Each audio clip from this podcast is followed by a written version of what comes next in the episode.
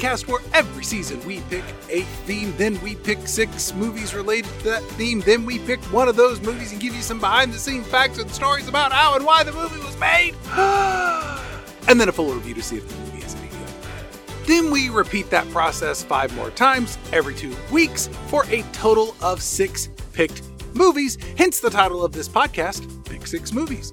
I'm Chad Cooper, one of your hosts, and I will soon be joined by my lifelong friend and co host, Mr. Bo Ransdell. This season's theme is Holiday Road, where we're discussing road trip movies.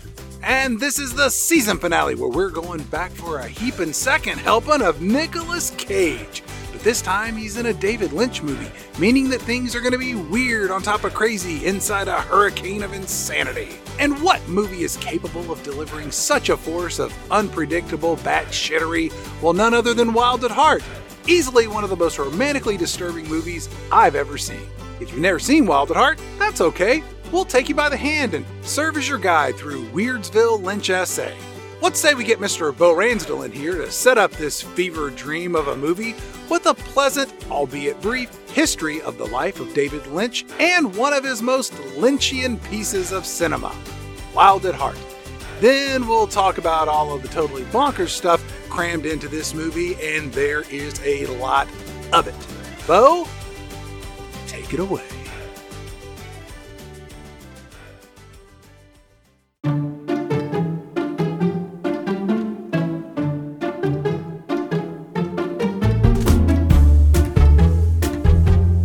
Given that we have already broken our tradition of doing only bad movies this season on Pick 6 Movies, it seems only right we should break another. Rather than wait until the end to hear from resident deceased film critic Roger Ebert, let's hear from him right off the bat. But first, a little backstory. In 1990, the subject of this episode, Wild at Heart, showed up at the Cannes Film Festival. It was coming in hot, like we just finished the edit on this thing yesterday hot and yet it would go on to win the Palme d'Or, the grand prize for films at Cannes. When David Lynch climbed the podium to accept the award, there was a standing ovation. There was also a healthy round of booing and jeering. With that in mind, let's get to Ebert. At the end of both Blue Velvet and Wild at Heart, I was angry, he said, as if a clever conman had tried to put one over on me. My taste is in the minority. Blue Velvet was hailed as one of the best films of the decade. Lynch's Twin Peaks is a cult hit on television. Now comes Wild at Heart, which won the Palme d'Or at this year's Cannes Film Festival. Two great cheers and many boos, some of the latter from me. There is something repulsive and manipulative about it.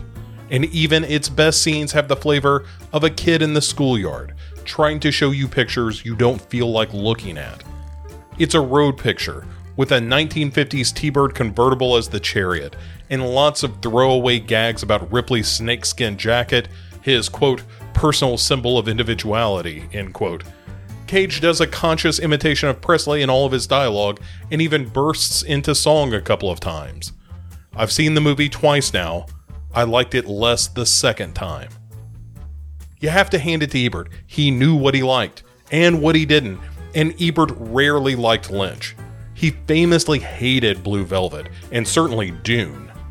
When reviewing Lost Highway, Lynch's bizarre take on the OJ trial, Ebert asked the rhetorical question Is the joke on us? And that's not the worst question to ask when talking about David Lynch. His films can be challenging, to say the least, but he's more curious because of other films in his catalog.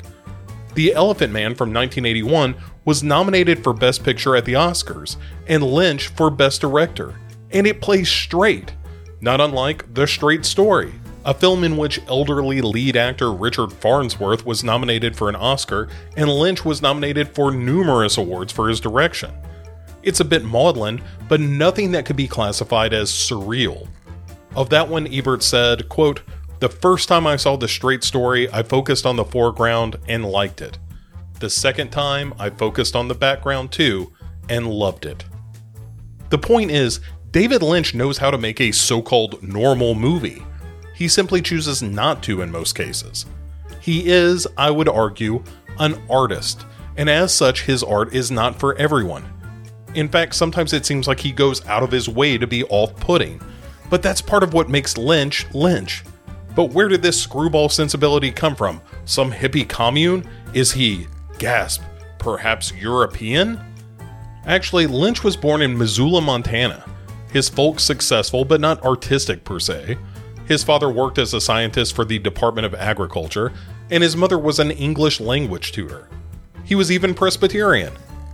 A few years after Lynch was born, he moved to the even less artsy fartsy land of Idaho. With his father's job, the family was on the move a lot Washington State, North Carolina, back to Idaho, then Virginia. Of this upbringing, Lynch said, My childhood was elegant homes, tree lined streets, the milkman, building backyard forts, droning airplanes, blue skies, picket fences, green grass, cherry trees. Middle America as it's supposed to be.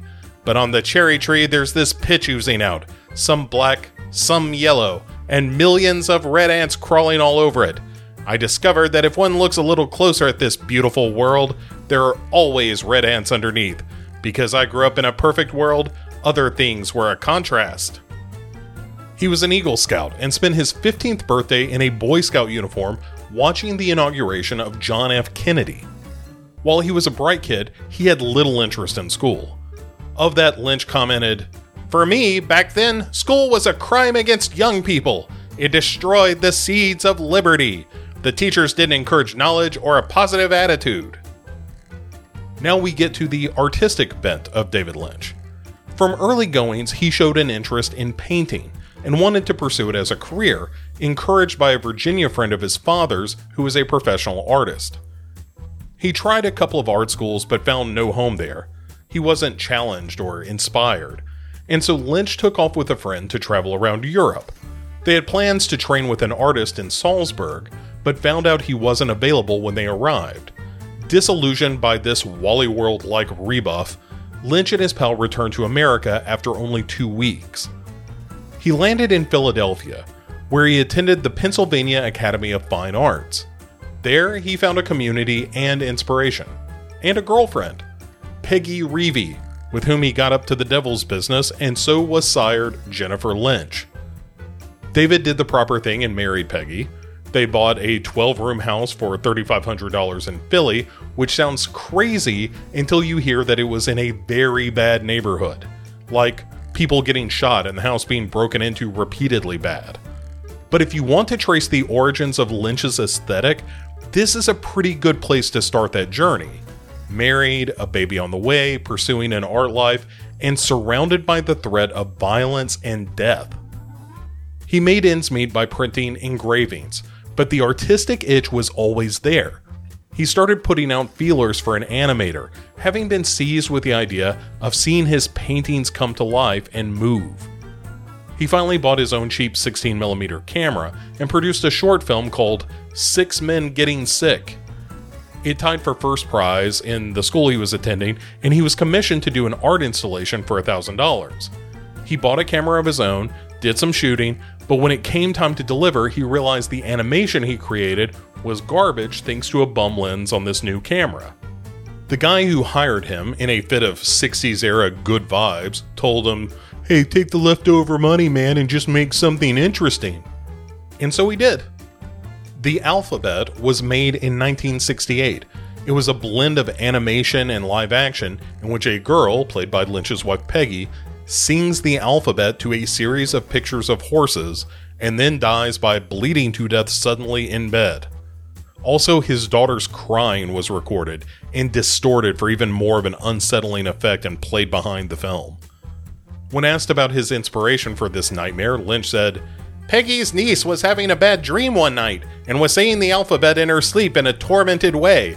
So that's sort of what started the alphabet going. The rest of it was just subconscious. Ah, there you have it.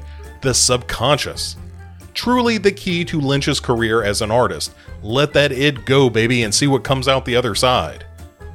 He tried his hand at some other shorts, experimental to be sure, but good, and in 1971 he packed up the family and moved to Hollywood where he studied at the AFI Conservatory. There, he started work on a short called Garden Back, but got pissed off about all the instructors telling him to lengthen it and change dialogue. He was actually about to quit the school when one instructor intervened and said Lynch was one of their best students and too good to just up and quit. Lynch said he would stay if all the instructors at the conservatory could keep their filthy mitts off whatever it was he was going to make, and so Eraserhead was born. It took years for this movie to be made. Lynch lived off grants for the film, loans from friends, and a paper route he ran. At the same time, he and Peggy split up, but it seemed like it was a pleasant enough divorce as those things go. He remarried not long after, taking up with the sister of the guy he went to Europe with, and kept after Eraserhead. It was finally completed in 1976. The film is the story of a guy named Henry, played by Lynch mainstay Jack Nance, who is tormented when his wife has a deformed baby and leaves it in his care. Lynch called it My Philadelphia Story, referencing his life there with Peggy and Jennifer and the people being shot down the road. It's bizarre, surreal, filled with imagery that's inexplicable and yet haunting. There is something engaging about Eraserhead, even as it defies true understanding. Stanley Kubrick, director of 2001 and The Shining, maybe you've heard of him, called it one of his favorite movies and is widely considered a landmark in cult cinema. The film got Lynch some notoriety, not the least from a guy named Stuart Cornfeld, an executive producer for Mel Brooks, director of Young Frankenstein and Blazing Saddles. Maybe you've heard of him too? Lynch wanted to make a movie about a three foot guy with red hair and something to do with electricity called Ronnie Rocket, but Cornfeld pointed out that Ronnie Rocket sounded like another cult movie, and maybe Lynch would like to move up to the big league. Cornfeld said the words, The Elephant Man, and Lynch said, I'm in. Before he was hired, though, Mel Brooks had to watch Eraserhead. Here's the thing people who make movies love David Lynch. He's like a comics comic or a musician's musician. Even Steven Spielberg cast David Lynch in his recent movie The Fabelmans. So when Brooks saw the movie, he came out of the screening, embraced Lynch, and said, You're a madman. I love you. You're in. As mentioned before, The Elephant Man is very mainstream. It's also very good. It was nominated for eight Oscars and it put Lynch on the map as a big time director. You may have heard the story about David Lynch being offered Return of the Jedi, and The Elephant Man is why it might make sense for him to get such an offer. But Lynch thought Return of the Jedi was a mess of a script, and he isn't totally wrong about that, and so he decided instead to do his own space opera, an adaptation of Frank Herbert's sci fi political epic, Dune. It's like he looked at Return of the Jedi and said, I can make a bigger mess than that. Dune had eluded adaptation for almost 20 years. The guy who did another cult movie, El Topo, Alejandro Jodorowsky, was famously going to do an adaptation before that fell apart, and you should absolutely watch the documentary Jodorowsky's Dune if you've never seen it for more on that but Lynch had a hot hand. But his version and that of the studio were very different.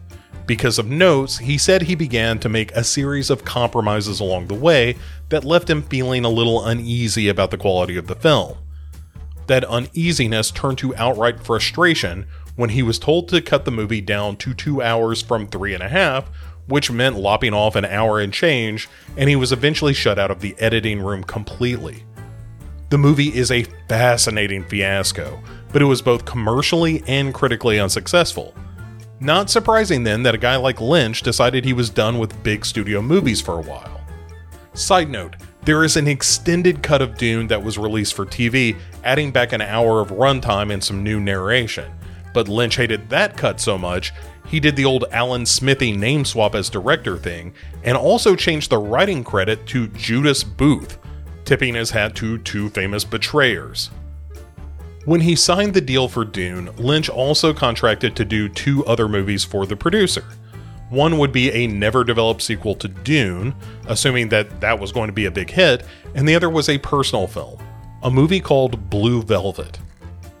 Blue Velvet is maybe the purest example on film of Lynch's theme of the darkness lurking behind small town sweetness. The main character, Jeffrey, played by Kyle MacLachlan, finds a severed ear and becomes embroiled in a mystery with his would be girlfriend, portrayed by a very young Laura Dern. He discovers Dorothy, a lounge singer played by Isabella Rossellini, and the man who has kidnapped her husband and child, Frank Booth, played with wild energy by Dennis Hopper. It's dark and twisted and horrifying, and was, of course, hated by Roger Ebert and loved by almost everyone else. In fact, Blue Velvet became Lynch's second Best Director nomination at that year's Oscars. This run carried Lynch into the 90s, when he would meet TV producer Mark Frost, who was probably best known for Hill Street Blues. The two of them conspired on a couple of failed projects before hitting on the idea of a girl washing up on a rocky shore, wrapped in plastic, found in the Pacific Northwest. ABC picked the show up, and Lynch and Frost created a landmark of television part satire, part thriller, part Lynchian weirdness. It was, of course, Twin Peaks. The question, who killed Laura Palmer, became something of a cultural touchstone. Whether you had seen the show or not, you knew about the log lady and Agent Dale Cooper and his love of coffee and pie. The tale of Twin Peaks is its own twisted tale, but suffice to say that ABC was putting a lot of pressure on Lynch and Mark Frost to reveal the killer of Laura Palmer, which was decidedly not the point of the show. But Lynch gave in, all the while removing himself further from the program due to his disillusionment with working with the ABC executives. It was during this time he was given a book by a friend of his who wanted Lynch's take on the material that he was thinking of producing or maybe even directing. Lynch asked, What if I read it and want to do it myself? His pal told him to go ahead, make it then. The book was, of course, Wild at Heart The Story of Sailor and Lula. The author was a man named Barry Gifford, who had grown up with a father in organized crime, and if you're curious about that, he has a whole series of autobiographical works called The Roy Stories. Wild at Heart is only the first of a series of novels about Sailor and Lula, though the first novel ends with the breakup scene at the end of the film without any of the Wizard of Oz stuff to go along with it. Lynch loved the book though, and the violence and road trip elements really spoke to him. Lynch called it just exactly the right thing at the right time. He fell in love with the book after finishing the pilot for Twin Peaks. At the same time, two other projects got caught up in a mess when his usual studio, the De Laurentiis Entertainment Group, got gobbled up by Carolco. The downside was this picture about finding love in hell was slated to start shooting in two weeks from the time all this production mess was resolved, which meant Lynch had to write the script in a week and get the party started to get the movie made. The first draft was deemed too dark, and Lynch added a happy ending and some nods to The Wizard of Oz. By his own admission, a rebel with a dream of The Wizard of Oz is kinda like a beautiful thing. And for the rebel, Sailor, he had only one choice Nicolas Cage. We've talked at length about Cage before, but the character of Sailor may be the closest to Cage's daring sense of cinematic adventure of any of his roles. He is, of course, channeling Elvis Presley, and even sings the Elvis songs himself for the soundtrack. Cage also brought to the set the snakeskin jacket, something he pitched to Lynch, who naturally ran with it. In adapting the book, Lynch invented some new characters, including the murderous middleman, Mr. Reindeer, and the scene in which Twin Peaks alum Sherilyn Fenn is seen as a car crash victim. But the movie lives and dies by the relationship between Cage's sailor and Lula, as played by Laura Dern. She'd worked with Lynch before on Blue Velvet, you may recall, and this time around she'd also be working with her mother, Diane Ladd, who plays Marietta Fortune in the film, her mother in the movie.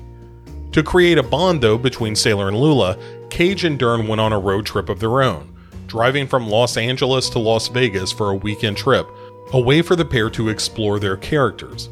What emerged from the trip was a sense that Sailor and Lula were essentially one person, complements to each other. Where Sailor was raw and overtly masculine, Lula is the sexual, feminine side. And then the movie is filled out by Lynch regulars. Harry Dean Stanton as the hapless detective Johnny Farragut, Grace Zabriskie as Juana, one of a trio of hitmen that includes David Patrick Kelly as Drop Shadow, Isabella Rossellini as Perdita, the daughter of Juana, Crispin Glover in an amazing cameo as Cousin Dell, and Willem Dafoe in a career sleazy performance as the hitman and lech Bobby Peru. The movie was given a $10 million budget, and Lynch took the show on the road, filming in New Orleans and LA. By all accounts, Lynch runs a good set, and most of the actors he works with return for more. Jack Nance, he of Eraserhead fame, still returns in Wild at Heart as a man with a story about a dog. The end result was edited, however, shaving a couple of scenes that were deemed too erotic, including one in which Dern tells Cage to take a bite of Lula while sitting on his face, and another where she orgasms while talking about being eviscerated by an animal. You know, Lynch stuff. Also, some of the violence was trimmed, including the scene in which Harry Dean Stanton is tortured, and another where Bobby Peru meets his unlikely end. And because it was so violent, test screenings were bad. At the first screening, 80 people left after the torture scene with Harry Dean Stanton that was eventually cut, but only after 100 walked out at the second screening. And then came Cannes, where Roger Ebert led some jeers, but Lynch took home the Palme d'Or anyways. After the buzz around the film grew, author Barry Gifford, who would later partner with Lynch to write Lost Highway, recalls being asked by reporters how he felt about the movie, clearly angling for the writer to stamp his feet about Lynch's changes. Instead, Gifford said, This is wonderful. It's like a big, dark musical comedy. When it hit theaters in the US, the movie nabbed about $15 million domestically, which isn't much, but it covered the budget, and critics were, of course, split. Some saying it was genius, others, like Ebert, saying Lynch veered into territory where his characters became, quote, so cartoony, one is prone to address him more as theorist than director. Reevaluations have been kind to the movie, though, and I would argue that this represents Lynch at his most daring and creative. A preview as Lynch set off on one of his most fascinating periods of creativity, including Lost Highway, Mulholland Drive, and what I argue is his best film, Twin Peaks Fire Walk with Me. But that, ladies and gentlemen, is a tale for another day. Now, let's get Chad out of PD Correctional Institute and take one more road trip into a whirlwind of Elvis, Oz, and some incredible Cage. Ladies and gentlemen, sailors and lulas, it's 1990s Wild at Heart.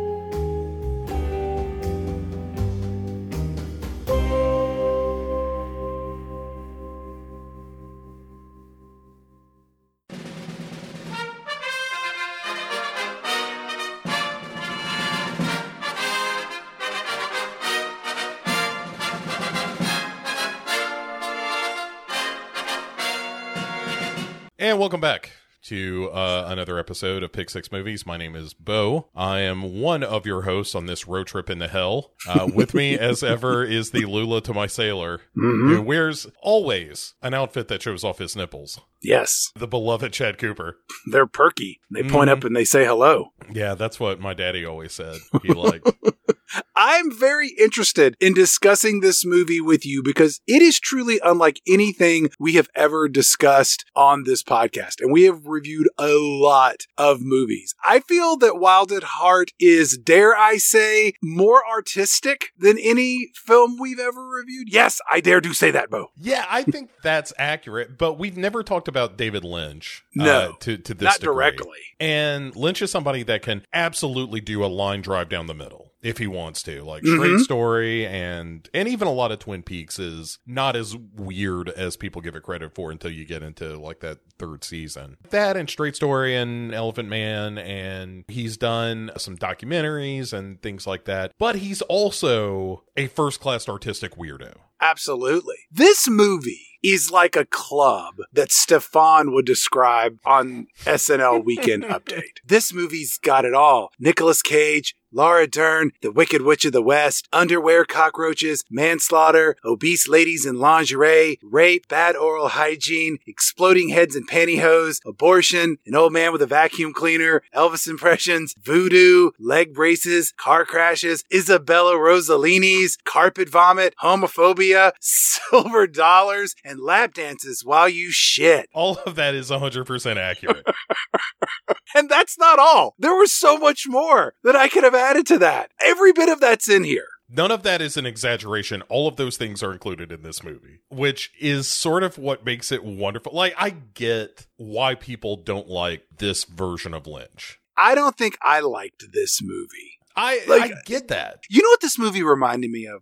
It reminded me of that time that you and I and a few of the other vagrants that we grew up with, when we went to the local county fair in Bug Tussle, America, right? mm-hmm. And there was a trailer that said you could come in and you could see these Haitian pygmies or something like this. And we were like, just idiot teenagers. And we were like, oh my God, we totally got to do this. So we paid our two bucks, went in this trailer, and then they pull back this curtain to show these two little people that played a guitar and started howling music. And it went from this is going to be entertaining and fun to this is one of the most disturbingly sad things that I will remember for the rest of my life. Yeah. That's how I feel about Wild at Heart. Because when you hear about it on the surface of a movie with Elvis impressions and Wizard of Oz imagery, and it's David Lynch being wacky and goofy, and you're like, this will be a pretty good time. And seriously, 60 seconds into the film, it, it's like, oh no. That's the thing about this movie is it's a real roller coaster ride for me. And Yeah. I don't dispute that at all. Like you said, it begins with this scene of incredible violence and then gets kind of goofy and then gets really dark and sexually disturbing. Mm-hmm. And then it gets goofy again. And then it gets super violent again. And then it just gets weird. And then goofy again. And it goes all over the place. But that's, I think, if I'm defending Lynch, and I kind of am in this situation, it follows the idea of a road trip with a lot of destinations along the way. Yeah. And I think you end up in a happy place. But along the way, you're going to see some really sick shit. It, it had been decades since you or I had seen this movie. And I gotta say, for some reason, in my head, this movie got mashed up with true romance. Oh, yeah. And the movies kind of follow some of the same beats. And True Romance came out, I think, three years after this. And it just made me wonder if Tarantino was directly influenced by this movie when writing True Romance. I wouldn't be surprised. As I said in the introduction, Lynch tends to be the director that a lot of directors love Yeah. Because he kind of puts it all on the field. I also got this movie a little bit mashed up with Raising Arizona. Not the plot of it, but Nicolas Cage's performance in this. I don't know how many months away it was from when he filmed Raising Arizona, but there are whiffs of H.I. McDunnough in this character.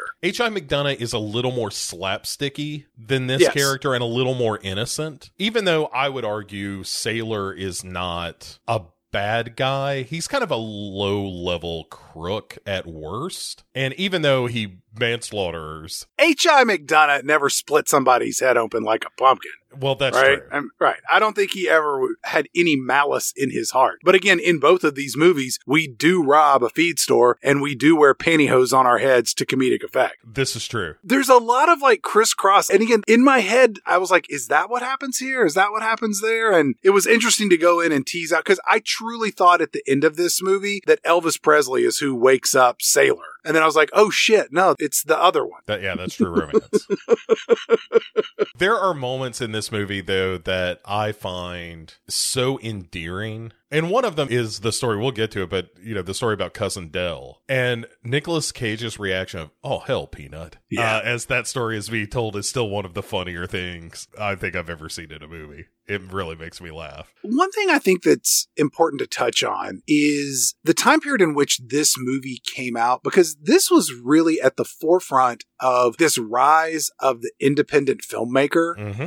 Like Robert Redford's Sundance Film Festival was this thing. And you had like people like um Soderbergh with Sex Lies and Videotape and Gus Van Sant with My Own Private Idaho and even people like Spike Lee or the Coen brothers or Kevin Smith or Jane Campion. There was this track of getting films into theaters where you went to these small festivals and then studios would come in and scoop up movies and then throw some marketing dollars behind them. And then they would get some real notoriety. And then it was almost like the independent filmmaker became a brand in and of themselves. Tarantino is, is a perfect example that it was this person's next film. And even more so than the movie itself, that audiences were going to see what these new artists were creating. And I don't think that that exists in the world today at all. I mean, you have movies like Moonlight and Ladybird, things like that, where it almost feels like big independent studios like A24, the things like that are putting these movies out. It was a very different time where you could make a freaky weird movie like this and then be able to find the fast track to getting it into theaters in small town America This is a movie that would end up on streaming today. and get lost in all the noise of streaming.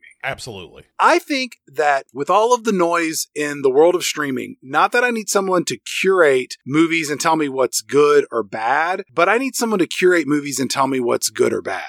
Like, like if if a studio is going to come in and say, "Hey, this is a quality film. There is buzz about this movie. There's something here worth seeing." Then you put some dollars and you begin to market it. I think just putting it on streaming and like, "Oh, the audience will find it." That doesn't work. Marketing works. Getting a title out there and helping people to find these hidden gems, you have to do that. And I don't think just blasting it up, the stuff I see on Amazon Prime of the new Tom Clancy interpretation or a new Lord of the Rings something or whatever else, like, I don't know what this is. Is it any good? I don't know. Do people care? Apparently not. Lynch is, in many ways, such a precursor. Like there was the auteur system of the 70s, where you Right. had your Coppolas and George Lucas and Spielberg and. But that was overtaken by huge blockbusters. Right. And then they got fat and bloated. Then they went back to independent films, which makes me wonder are we poised for another wave of, hey, look, we're going to spend $20 million on a movie and give it to this talented writer director and see what they come up with, as opposed to, hey, we just spent $350 million on a movie that's got to make a billion dollars to get back our production and marketing cost. I hope so. And you got to market that stuff. You Yeah. got to come tell me to watch your movie. I think there is that possibility for sure. And the ironic thing would be that Lynch has been consistently doing that thing for 40 years. I think the other thing that's different between now and the 90s and the 70s is the quality of television programs. And that's where you're seeing a lot of this innovation. You know, you and I Mhm. were, were talking earlier about the quality of programs like The Bear or Only Murders in the Building or I'll argue What We Do in the Shadows is one of the funniest comedies out there. Like Always Sunny, something like that, where it's like, I can tell you the last time I saw a good comedy in the theaters, Yeah. but Always Sunny consistently makes me laugh every time. last summer I watched Our Flag Means Death and found that to be innovative and charming and shockingly funny. Uh, who knows? We will see. But I think anyone trying to make a movie like Wild at Heart is going to feel derivative because this movie was really one of the first films that I can think of that incorporated so many pop culture elements. In a way, it's like a precursor to something like Scott Pilgrim, Mhm. where pop culture as a meta element is infused in this other kind of pulpy, strange type of storytelling. Part film noir, part Grindhouse. grindhouse, part MGM Pee-wee's musical. Playhouse. Yeah, right. Part Pee Wee's Playhouse. It's it's a fascinating blend of just the shit that's in Lynch's head that gets spilled onto a screen. And the thing that's fascinating about it is that he has actors who consistently show up for him. Not necessarily Cage, who doesn't work with a lot of the same directors often, it seems like, but all of the other actors in this movie work with Lynch pretty much on the regular. It's kind of like Wes Anderson and his stable of people. Yeah. All right. So let's get into Let's talk then. about it. Yeah, we'll get into it. So we open on both an MGM and a Samuel Goldwyn production. That's fancy. that feels like a real movie is being watched. And then you get, Chad, some awesome credits. And I know you're not a credits fan, No, I'm not. But it starts off with a flame being struck, like a match. hmm And it starts to burn as the credits roll. And then this chunky guitar starts playing. And Yep. it turns into just this background of flames and a conflagration. Just orange and red and black. It's a long title sequence. and the guitars are just boom, boom, boom, boom, ch ch ch ch boom, boom, and you're like, what in the fuck is going on here? But it goes on way too long. It's lots of Twin Peaks actors. Again, this was shot right after the pilot, so you've got not just Nicolas Cage and Laura Dern showing up here, but Jack Nance, Sherilyn Fenn, Grace Zabriskie, Richard David Kelly, Harry Dean Stanton. The list goes on where you're like, oh, this is just him putting together his roster of actors and just doing his usual Lynch, like, hey, you want to go do something fucked up? and then everybody does.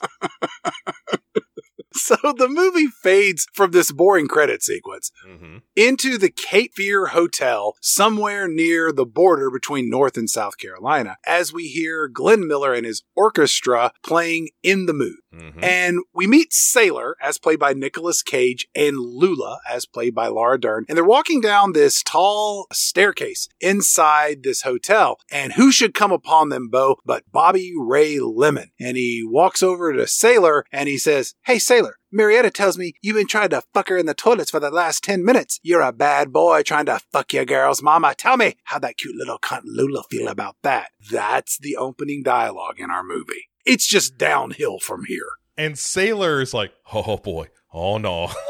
Hey man, what are you talking about? it's a little bit of you're about to press the go button on the whoop ass machine. During this exchange of words, we see Marietta, who is Lula's mama, as played by Oscar nominated actress Diane Ladd, Mhm. watching from around the corner at the top of the stairs. She was nominated, Bo, for Best Supporting Actress in this movie. Her competition that year was Annette Bening in The Grifters, a movie that I think is grossly overrated. Mhm. Mary McDonnell for Dances with Wolves. I liked her in that. Lorraine Bracco in Goodfellas. And of course, Whoopi Goldberg in Ghost. You remember who won, right, Bo? It was Whoopi Goldberg, was it not? Yes, Whoopi Goldberg playing Whoopi Goldberg in the movie Ghost. hmm Her performance was stellar. I've never seen her play herself so fantastically. I don't know that I would give it to Diane Ladd. I would probably go Lorraine Bracco, honestly, in that field. Lorraine Bracco or Mary Diane McDonnell. Ladd is giving a performance. Yeah. Anyway, so Bobby Ray Lemon, he's talking to Sailor and he pulls out this fist of cash and he says, Marietta gave me this to kill you. And then Bobby Ray pulls out a switchblade, which he plans to stab and kill Sailor Bo. And mm-hmm. then Lula screams, Sailor! She's like olive oil, like as this attack is about to happen. Bobby Ray Lemon's plan was not well thought out here. If he succeeds in killing Sailor, there are literally dozens of witnesses around who will testify against him and put him in jail. Also, if I'm a hitman, Chad, and as far as anyone knows listening to this, I am not, I agree. I know nothing about anything that you do outside of this podcast. going to your victim and saying, hey, that lady up there gave me a bunch of money to kill you, and here it comes, that's not how you do it. It's the wind up and the fetch. Some 90s era grunge guitar kicks in.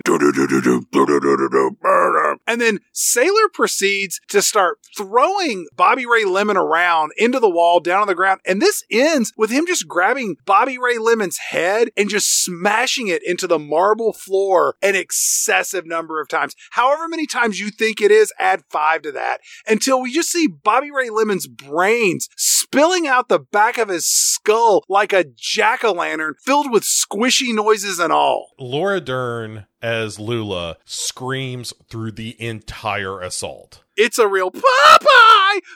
Popeye! And then after he's done braining this guy, Mhm. Sailor stands up in his snakeskin jacket, of course, Yes. lights a smoke, Mhm. pops it in his mouth, and points at Marietta as if to say, Oh, Yeah. Then we cut Chad to the Pee Dee Correctional Institute, Yes. where Sailor is being put behind bars. Yes. And this is the first of our Oz imagery where it fades into like a Wizard of Oz glass ball. Uh huh. And there's an insert that says 22 months, 18 days later, Mm. where he makes a phone call. Marietta answers at her house and immediately is like, There is no way I'm going to ever allow you to see my daughter Lula. You are trash. You hear me? Trash. It also needs to be mentioned here that every single time you see Marietta in this film, her hairstyle and her fashion choices change dramatically. It's almost jarring to the point of, is this the same person? Her hair goes from shoulder length to down to her waist. Sometimes it's flat, puffy, braided, coiffed, updo, bangs, perm. It's bonkers. And her style of clothing bounces around from one decade to the next. Puffy shoulders, tight waist, low cut, high thigh. It's just David Lynch being fucking weird, man. I also like that as she's laying into Sailor, his response is to say, What? Yeah. which makes me laugh. And they end up hanging up, and Marietta sees Lula at the top of the stairs. Who was it, Mama? And Marietta says, You are not to see that sailor again. You understand? Like hell! Right.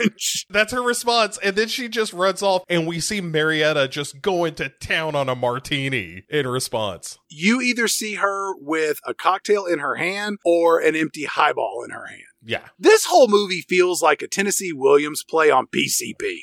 and that's a pretty good analogy. Cut to the next scene, which is Lula picking Sailor up from the Pee Dee Correctional Institute, Yeah, and a 1965 Ford Thunderbird convertible. handing him the snakeskin jacket we saw in the first scene. Hey, my snakeskin jacket.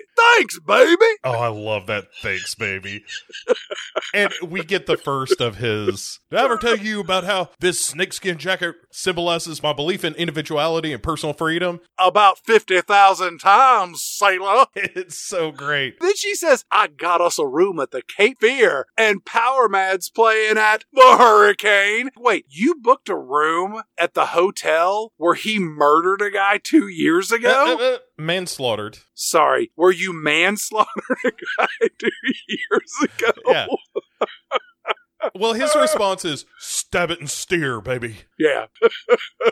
And so off they go. And dude, the next shot is them just going to town fucking as the screen kind of bleeds red. And like, there is a lot of fucking in this movie. One thing I really appreciated watching this movie again is how much fucking there is in it. That these are two people who are passionate about each other, they like to fuck, and we see a lot of it. Nicolas Cage's hair in this is dyed this blackish brown, and he was 28 when he made this movie, but his hairline looks like he's 42. And it is crazy that Nicolas Cage's hairline has been receding in slow motion since he was probably 12 years old. It's Yeah. the damnedest thing. and then came back on account of some good plugs. Laura Dern was 23. hmm I know Laura Dern from this, from Jurassic Park, part one, part three, and part six. And then I remember her as the lesbian who kissed Ellen DeGeneres on that sitcom. But I tell you, the movie I really think about her more than anything else was when she was in Citizen Ruth, the movie where Hmm. yeah. she's the, the centerpiece of the pro life, pro choice movement. I really liked her in that. I never saw that series where she gets cancer, but I heard that was pretty good too.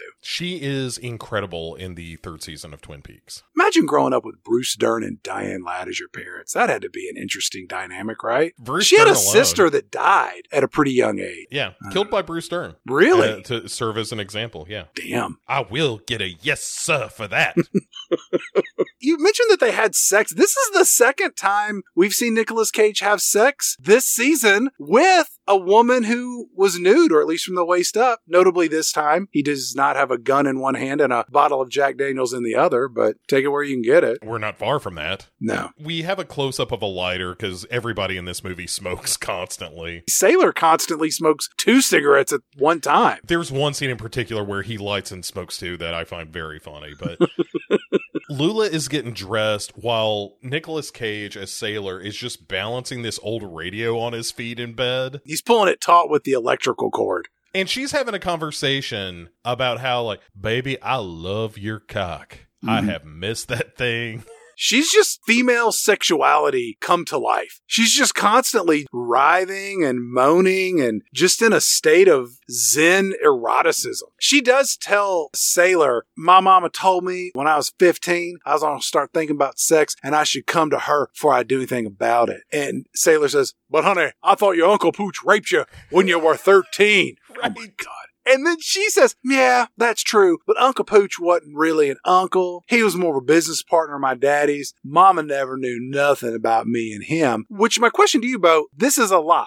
Absolutely. Because Right. the in the flashback immediately we see that Marietta all but catches Uncle Pooch, who by the way, Henry from Alice. Henry the telephone repairman from the hit CBS sitcom Alice is who was cast to play Uncle Pooch. Now, if that means nothing to you, it would be like watching a movie and seeing Teddy from Bob's Burgers raping a child. Al, the partner from Home Improvement. the most sweet, good natured, kind character on a show that was just kind of a heel, would come in and say dumb stuff and then would be like, wah, wah. watching it, it's like, this is awful. Like, it's another level of disgust in this movie, but he's raped her and she's got blood on her mouth. I don't want to know how that happened, but he like chunks a rag at her and he says, You're a real pumpkin. And then the Yeah. mom comes in, Marietta, starts screaming and she chases him out of the house, punching him and beating the shit out of him. But here's another thing. You know, in the sitcom Alice, that's based on the movie Alice Doesn't Live Here Anymore. Mhm. And in that movie, Diane Ladd played the character Flo, Mhm. but she was not cast on the TV show as Flo. That was Polly Holliday, who you know as the old lady who got thrown off that sliding stair chair in Gremlins. She got killed. yes. She was Flo. But then after she left to do her own spinoff, they ultimately brought Diane Ladd in to play a character on the show Alice to replace Flo. It's crazy. This whole world's wild at heart and crazy on top, Chad. Somebody ought to sell tickets. I'd I buy know one. so Lula stares at herself in the mirror in the present, and then we get another flashback where a car is just exploding and going off a road. Toonces the cat style explosion. It's pretty clear that what happened was Marietta caught Uncle Pooch and then arranged for him to be killed. Lula says, My Uncle Pooch died in a car crash a few months later while holidaying in Myrtle Beach. They still got too much traffic there for my taste. Somebody starts laughing through the wall and she says, I hate that sound. It reminds me of the Wicked Witch. And Sailor says, Baby, let's go dancing. Yeah. And then they just make out for a little bit and off they go. We cut to Marietta in her home. She's here with Johnny Farragut, detective extraordinaire. Sad sack extraordinaire. Well, he's being played by Harry Dean Stanton. You know what you're getting in for that, right? All you really need to know about Johnny Farragut is that he's not a very good detective and he's madly in love with Marietta, Lula's mama. Right. And Marietta uses this to her advantage. This whole scene can best be summed up in the lines, you know, if you don't think you can handle it, Johnny Farragut, I could always call Santos. No, no, Mhm. no, Marietta. There ain't no need to be calling Marcellus Santos. and that's the scene. But at the end of the scene, Harry Dean Stanton is trying to talk her down from calling Santos, who later on we'll learn is a world class sleazeball. Not the sleaziest character in this movie. No, Not, even in the mile. top two. In comparison to the other characters, I don't know that I would call Santos sleazy. he's trying to talk her out of it and he is clearly nervous that she had this affair with santos and that's what's going on again Uh huh. and then diane ladd gets on the floor chad and just starts playing kitty cat with him. And he's playing peekaboo with her? Yeah. She says why don't you trust your very own marietta? Because she wants him to go after Sailor and Lula. And Marietta says, Johnny, don't you don't need to worry about me. You need to worry about getting that murderer away from Lula. So she was, wants him to go after them. and he corrects her ba manslaughter Yeah, sorry. Johnny Farragut says, Look, Sailor was just trying to protect Lula. You were there. You saw the whole damn thing, didn't you? And again, you're going to get whiplash from all the flashbacks and flash forwards in this movie. And the movie flashes back to before the start of the movie. And we see Marietta. She's got a drink in her hand, of course. of course And she follows Sailor into the bathroom. But would you care to describe what happens next? she's a couple of drinks in, f- follows him to the urinal and says, You want to fuck Lula's mama? And to his credit, Sailor is like, Uh, no, ma'am, I do not. Are you sure you don't want to fuck Lula's mama? It's so gross. He turns her down repeatedly. I will make the argument that I think this was less about her wanting to fuck him than to break Sailor and Lula up. He does refer to her as Miss Fortune because that's her last name. Mm-hmm. Marietta Fortune, Miss Fortune. I say, I say, these are the jokes, son. And then we cut back to the present, and Marietta says, I did not see anything. All I know is that he killed someone with his bare hands. He is trash. And then Marietta whimpers till Johnny Farragut agrees to go after Sailor and Lula. Yeah. And then we cut to Sailor and Lula. They're getting ready to go dancing, and Sailor asks Lula, You know, Lula, there's more to me killing Bobby Ray Lemon that's driving your mama to keep us apart. How about a flashback, baby? So we flash back to the bathroom, Mhm. the scene we just left. Which, Bo, would you care to explain what happens now? Sure. At this point, Marietta says, You used to be a driver for my husband, but you are a piece of shit, sailor. you belong in one of these toilets because you're a piece of shit. And he says, You're just going to have to kill me to keep me away from your daughter. And then we flash forward slightly, not back to the present, but just a little bit to Bobby Ray Lemon with the knife Right. to give us the full story of oh. Marietta pulled the do you want to fuck Lula's mama bit. That didn't work. Then she calls him a piece of shit because Uh-huh. he used to drive for Santos and that he's just kind of a lowball criminal. you go to Lula's mama, you're like, hey, Marietta, F, Mary, kill. She's like, all three, sailor. Mm-hmm. sailor, sailor, and sailor. Now give me that highball. Leave the bottle. So we cut back to the present where Sailor and Lula are going out dancing, and Sailor says, You know, I got a mind to break parole and take you to sunny California. Sailor! I'd love to. I'd go to the end of the world for you. Let's go dancing. And so she starts dancing on the bed. Yeah. Like just stomping, which fades to what is charitably called dancing as Power Mad plays, which is this heavy metal band. No, the band is Slaughterhouse. They're playing the song ah. Power Bad. It's this guitar fueled high energy song in this club. And there's kind of a mosh pit. And this one guy gets a little handsy with Lula. And then Sailor throws up his hands at the band and they immediately stop playing. Just stop. Dude. And he throws up devil horns, better yet. He walks up to this guy and he says, You there, you you gonna provide me an opportunity to prove my love for my girl, or you gonna save yourself some trouble? Step up like a gentleman and apologize to her. And then there's this mild confrontation that ends with Sailor kind of throwing this guy to the ground, followed up with some karate moves that he learned from Napoleon Dynamite. And then ultimately the guy just apologizes. It's not nearly as violent as what happened to Mr. Bobby Ray Lemon. And I think that's kind of indicative of Sailor as a character that he was defending his life and theoretically Lula's life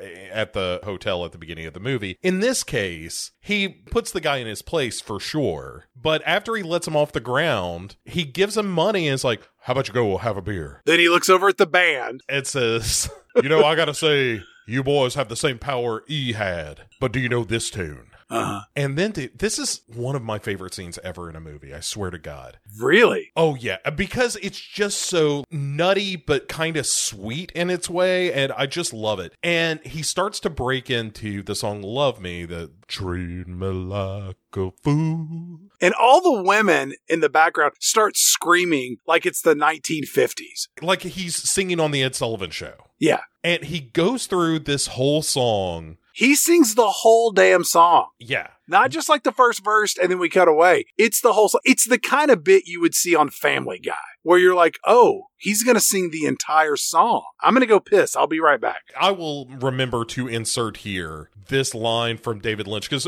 David Lynch seems to be a fairly well regarded director, even by people who work with him. Like he's not a tremendous dick on the set. Mm-hmm. But there is a clip that I love of him talking to someone, and this woman says, like, oh, well, you could make this shot a little shorter. If you want to cut the time down, I'll let you know.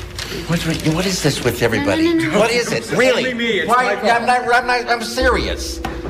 Fucking a man. It drives me nuts. Who gives a fucking shit how long a scene is? And that's why I kind of love this moment. I love everything about it. I love him defending Lula. I don't disagree with you. I said I would, watching you go take a piss. I did not. I agree 100% with everything you're saying. It is sweet and charming, and Nicolas Cage is a good cover singer of Elvis songs. I even like when the guy apologizes to Lula and she says, Oh, hell, you just bumped into the wrong lady, is all. Yeah. And everybody's cool. Like, it's such a, a moment of, of real, like, sweetness. Like, we'll get to some really fucked up shit in this movie. And this is one of those moments where you see the love between Lula and Sailor presented in this really off kilter way, but it's really pure. One thing I found troubling about this movie is that when we first meet Sailor, it's such an act of hyper violence, and then that never reappears again. And even by the end of the film, he's almost neutered. He's just kind of like crying. I'd never felt like his journey as a character was that, I don't know. I understand what you're saying, but I also don't think like even that initial it's super violent for sure, but also he's defending himself. This wasn't a violence he initiated. This was a guy pulling a knife on him right after, by the way, his girlfriend's mother Right. called him a piece of shit. And he told her the only way you're going to get me away from her is to kill me. And so the very next thing that happens is some guy comes to kill him and he puts him down Yeah. and basically levels a finger at Marietta to say, like, this is on you. To pull in another film from this mm-hmm. era is De Niro in the remake of Cape Fear, where you have a character that exhibits monstrous ultra And therefore, from that point going forward, you know that this character is capable of really bad stuff. Hmm Yeah. And that's always simmering through that movie of like how bad this person is. I felt like in this film, you start there, but then you don't simmer. You just turn the stove off to carry that metaphor through or analogy or simile or hyperbole. I don't know which one it is. But do you know what I'm saying? Like he never yeah. really, ret- he doesn't return to that. And if anything, there are other characters in this movie that embrace that level of shocking violence. Sailor's arc in this movie is about four minutes long and it happens at the end. But anyway, so we, we cut to Sailor and Lula fucking again, of course. Again. a- afterwards, Lula says, Sailor baby, why didn't you sing me Love Me Tender? And he says, Well, you know, baby, I said that I would only sing that to my wife. And then they start smoking. Of course, reveling in some postcoital bliss, and she says, You know, Sailor, sometimes I just start thinking these w- weird things, and I hear a wind, and I see the Wicked Witch of the West. And she just kind of looks off into the middle distance, and we get this visual insert of Uh-huh. Diane Ladd dressed up as the Wicked Witch of the West flying on a broom. Her mom is the witch. And Sailor says, You know, Peanut, the way your mind works is God's own private mystery. Which is a terrific line. Then these two swap stories about how they started smoking. And Sailor says he started at age four. Yeah. And that his mom died of lung cancer and his father died of alcohol related causes. And Sailor says, I didn't have much parental guidance. My lawyer kept saying this at my parole hearing. He was a good old boy. You stood by me, Peanut. After I planted Bobby Ray Lemon, I can't ask for much more than that. You're perfect for me. And then they get very intimate and very close. And Lula says, You mark me the deepest sale. You remind me of my daddy. My mama said he liked skinny women with breasts that stood up and said hello. What? How did that conversation happen with Lula and her mama? Oh, wait, never mind. After uh, the bottle of Beefeater rolled off the couch and clunked on the ground. Lula, you ever hear me tell you about the kind of titties your daddy liked? He liked to fuck Lula's mama. Gross. Lula says to Sailor, he had a long nose like yours. Did I ever tell you how my daddy died? Here, there's a flashback. We see this visual of a stuntman running around in a house on fire. Mama said he covered himself in gasoline. He lit a match. I appreciate that it's a practical effect, but if you look even for half a second, the mask that this dude is wearing looks like Michael Myers in Halloween 5 or something. Yeah, this is a thing where like Blu-ray doesn't necessarily do this movie some No. favors. Uh-uh. But at the time, I'm sure Lynch was like, "I love it." We cut back to Sailor and Lula laying in bed, probably thinking about having sex again. And then Lula says, That was about a year before I met you. And then Sailor says, Ah, oh, maybe I shouldn't say that. and then you cut to this over the head shot where Sailor is playing with Lula's naked breast before one assumes these two start having sex again. God bless them. And then we go to Johnny Farragut, Uh-huh. who is calling Diane Ladd up to say, Well, I just haven't found him yet, Marietta. While he's on the phone with her, we cut to Marietta, who has this flashback to the vision of Nicolas Cage as Sailor pointing at her after he kills Bobby Ray Lemon. In case you forgot that or came in late to the theater. So then we're on the road with Sailor and Lula. They're, Yeah, finally our road trip movie starts proper. yeah. Holiday Road, baby. Here we go. Head to California. Lula says, Well, there it is. Looks like we just crossed the state line, sailor. You just broke parole. And he says, Well, I hate to contradict you, baby, but we broke my parole as soon as we crossed out of the county lines. And we're cutting between this of them taking off. It's really this moment of freedom and euphoria as they're off into the wild yonder And Marietta rolling around getting drunk on the floor. and hiring Marcella Santos. When you cut to Marietta, she's now wearing some kind of crazy fucking outfit, and her hair looks like 1980s Dolly Parton. I cannot stress enough how bizarre. Imagine if you lined up photographs of Miss Piggy from the original puppet to right now and her hairstyle changing, that's what she does in this film in a 90 minute window. yes. It's all over the place. I found it so off putting, among other things. There's a great cutaway where while Sailor and Lula are on the road, Lula is just kind of musing about their relationship and she says, You know, Sailor, you ain't let me down yet. That's more than can be said of the rest of the world. This is also where he says to her, You're not starting to second guess your decisions because you're worth an A number one certified murderer. And Lula says, Manslaughter, not murder, honey. Don't exaggerate. All right, manslaughterer who just broke parole and got nothing in mind but immoral purposes. And she says, Thank the Lord. Mhm. yeah, I oh man, I love them. I love their relationship. They just like genuinely enjoy each other and enjoy fucking each other, and more power to them. I say. Movie cuts back to Santos talking with Marietta, and Santos says, You want me to shoot Sailor in the brains with a gun in the forehead? Yes. Wrong. You gotta blow a hole through the back of the head, out the bridge of the nose. Lots of irreparable brain damage. Why did you send Johnny Farragut? And Marietta says, You should go to New Orleans. Lula can't stop talking about that town. And Santos says we ought to kill Johnny Farragut. One day he's gonna find out what we're up to with Mister Reindeer. You still sweet on him, huh? Is that what's going on? No, Santos. You can't kill Johnny Farragut. Just kill Sailor. Santos says, I'll kill Sailor. You can be certain of that. And maybe somebody else. No, no. All right, but probably. No.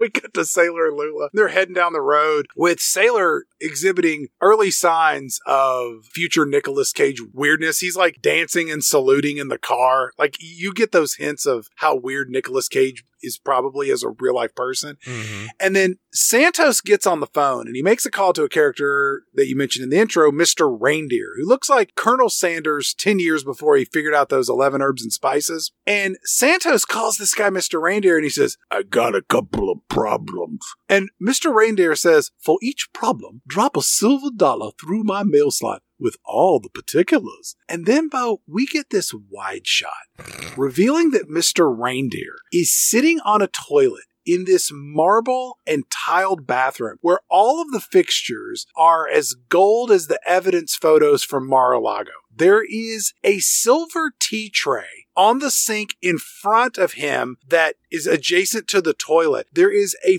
formal tea setting for him to sip while he is shitting. And oh yeah, I forgot to mention there is a topless woman with red flowers in her hair standing there for his viewing pleasure, just wiggling around and dancing while this guy shits and sips Earl Grey. I mean, some people just live a good life, Chad. That poor, poor woman. There's also a stable of these women, as we find out later.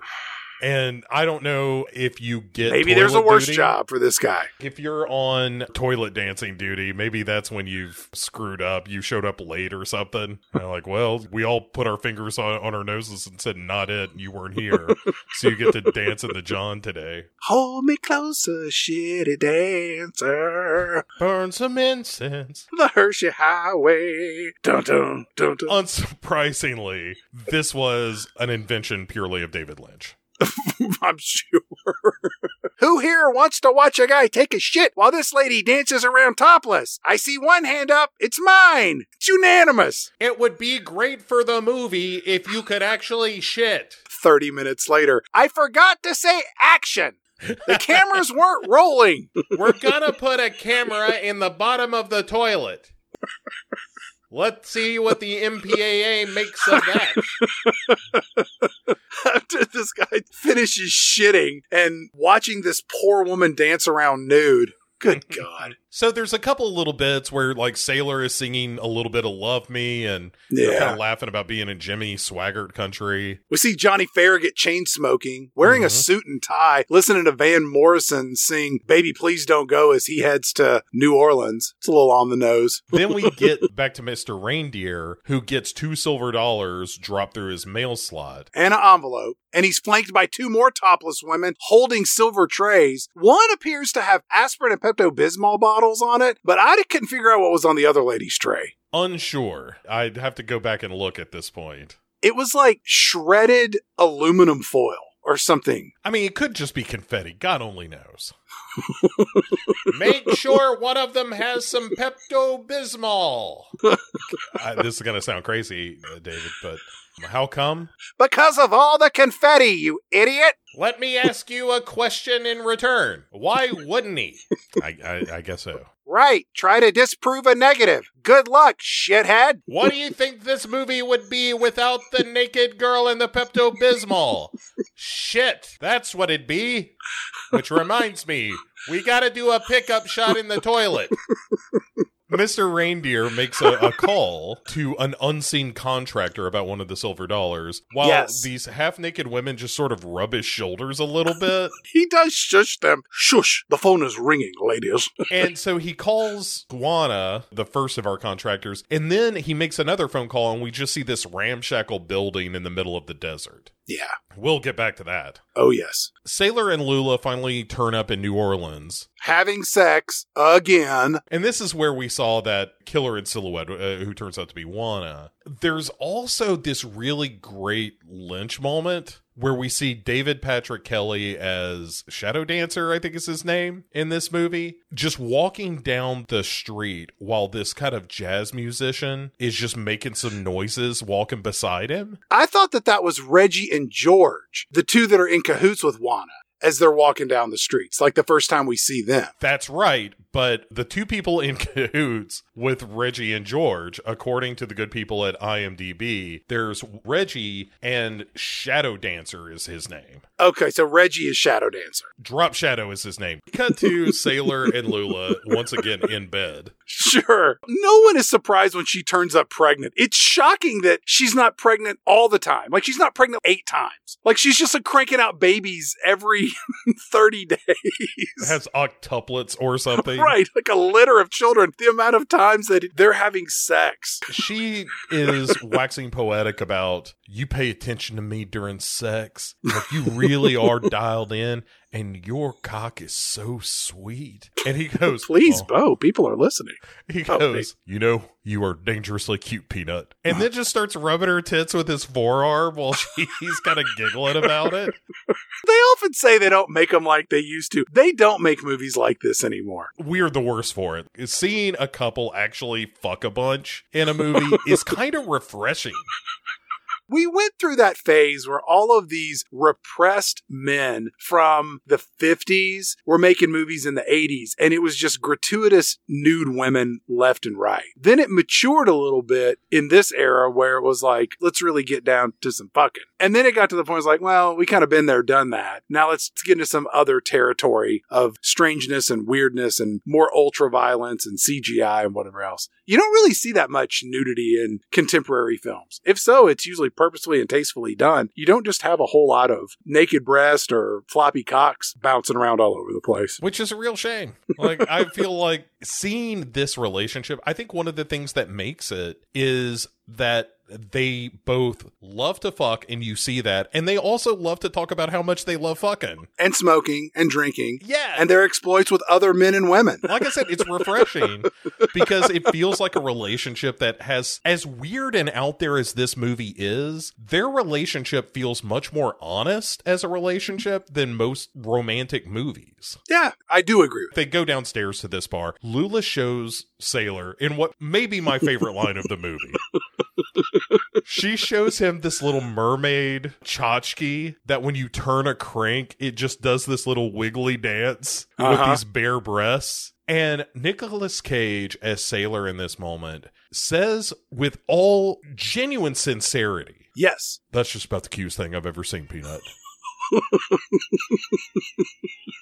And he means it. There is no irony in that statement. While sitting at the bar, this old drunk walks over and starts quacking like a duck and then speaks in this high pitched voice. Pigeons, spread diseases, and mess up the place. You see that? And then more duck quacks. Oh, classic Lynch there, Bo. Classic Lynch. What if a weirdo talked like a munchkin? There's got to be context, boss. You got to give a little context. You can't just talk like a munchkin. What if he quacked like a duck at the beginning, then the end? There's your context.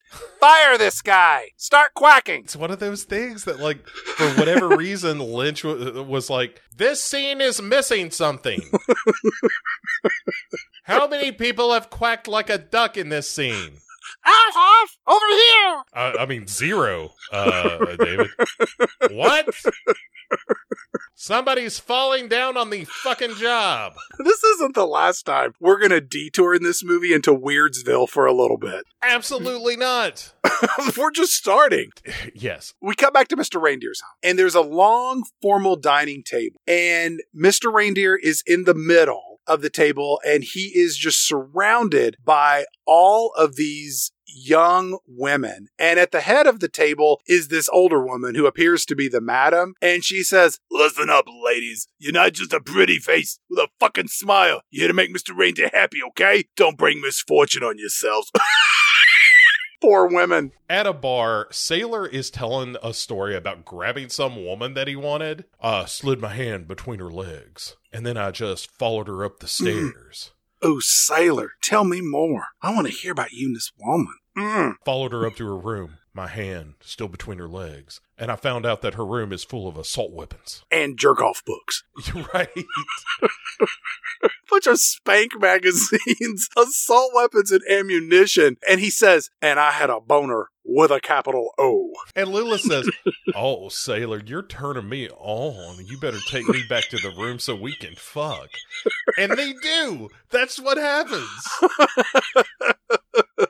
Afterwards, she says, Sailor, you think there's any way to stay in love the rest of our lives? And Sailor says, I promise you, I won't do anything that isn't for a purpose anymore. There are plenty of bad ideas out there. One thing we skipped over was at Mr. Reindeer's dinner party, Reggie, Juana, and George are trio of miscreants. They show up and Mr. Reindeer hands over a silver dollar. And in the background, there are topless women dancing and a string quartet. One of the topless women is a fire eater. And Mr. Reindeer tells Reggie, I forgot to give this to you. Show it just before the deed is done. And then our three visitors leave. Yeah, they're on the hunt, uh, as we'll find out. Not too much longer. So Lula then tells Sailor the tale of Jingle Dell, which is played in a cameo for the ages by Crispin Glover. Well, she sets it up and she says, You know, Sailor, there's something I've never told you. This here's a story with a lesson about bad ideas. And Bo, would you care to explain to people what happens in this flashback? She tells the story of Dell, who we all called Jingle Dell on account he was obsessed with Christmas and aliens wearing black gloves. And we see Dell dressed in basically the Santa Claus outfit that Dan Aykroyd has on at the end of Trading Places. It's soiled with all of the pee and the poo and the dirt and the filth. It's vile what he's wearing. So she says Dale would just stay up all night making sandwiches. And we get this shot, Chad, of Crispin Glover with a knife cutting up a bunch of mangled sandwiches in the middle of the night in this kitchen and his mother kind of peeks in and he just stops everything and says i'm trying to make my lunch there is also chad a quick shot of crispin glover like crouched to the floor laying Yeah. belly down with a Mhm. stick pushing a black glove inside this square of masking tape on the floor I think it's also fashioned out of retractable measuring tapes for precise squareage or something like this. And he's rolling around and he's not wearing any clothes except for his underwear. Speaking of which, And then Lula says, also, Dale's mama found cockroaches in his underwear and she discovered him putting one on his anus. And this is where Sailor interjects, oh, hell, Peanut. And then we discover one day Dale just disappeared. Well, you see him standing on the sidewalk, sidestepping left, then sidestepping right because his underwear is full of roaches. Uh huh. Then it cuts back to Lula and Sailor, and Sailor says, Sounds like old Dale was more than a little bit confused. It's just too bad he couldn't visit that Wizard of Oz for some good advice. Too bad we all can't sail. What say you hop on and put a few more miles on the Lulu train? It is truly one of the great cameos of all time, in my opinion. Uh, and it's not the last time we're going to just pull off the road into Weirdsville. We got a few more stops before this thing wraps up. We cut to Johnny Farragut in a hotel. He's watching a documentary that includes hyenas attacking an animal and killing it while he growls. The phone rings and it's Marietta, and she's in a real state of crazy, more than usual. Earlier, we had a shot of her in the bathroom. Did we skip that where she. Where she takes some lipstick and kind of rubs it on her wrists. Yeah, she's talking to him, and it's almost like she's slitting her wrist to kill herself, but she's just smearing it with the red lipstick. In this scene, when she calls him, you get this shocking wide shot where her whole face is just covered in red lipstick, and the music is like boom, boom, boom. And she says,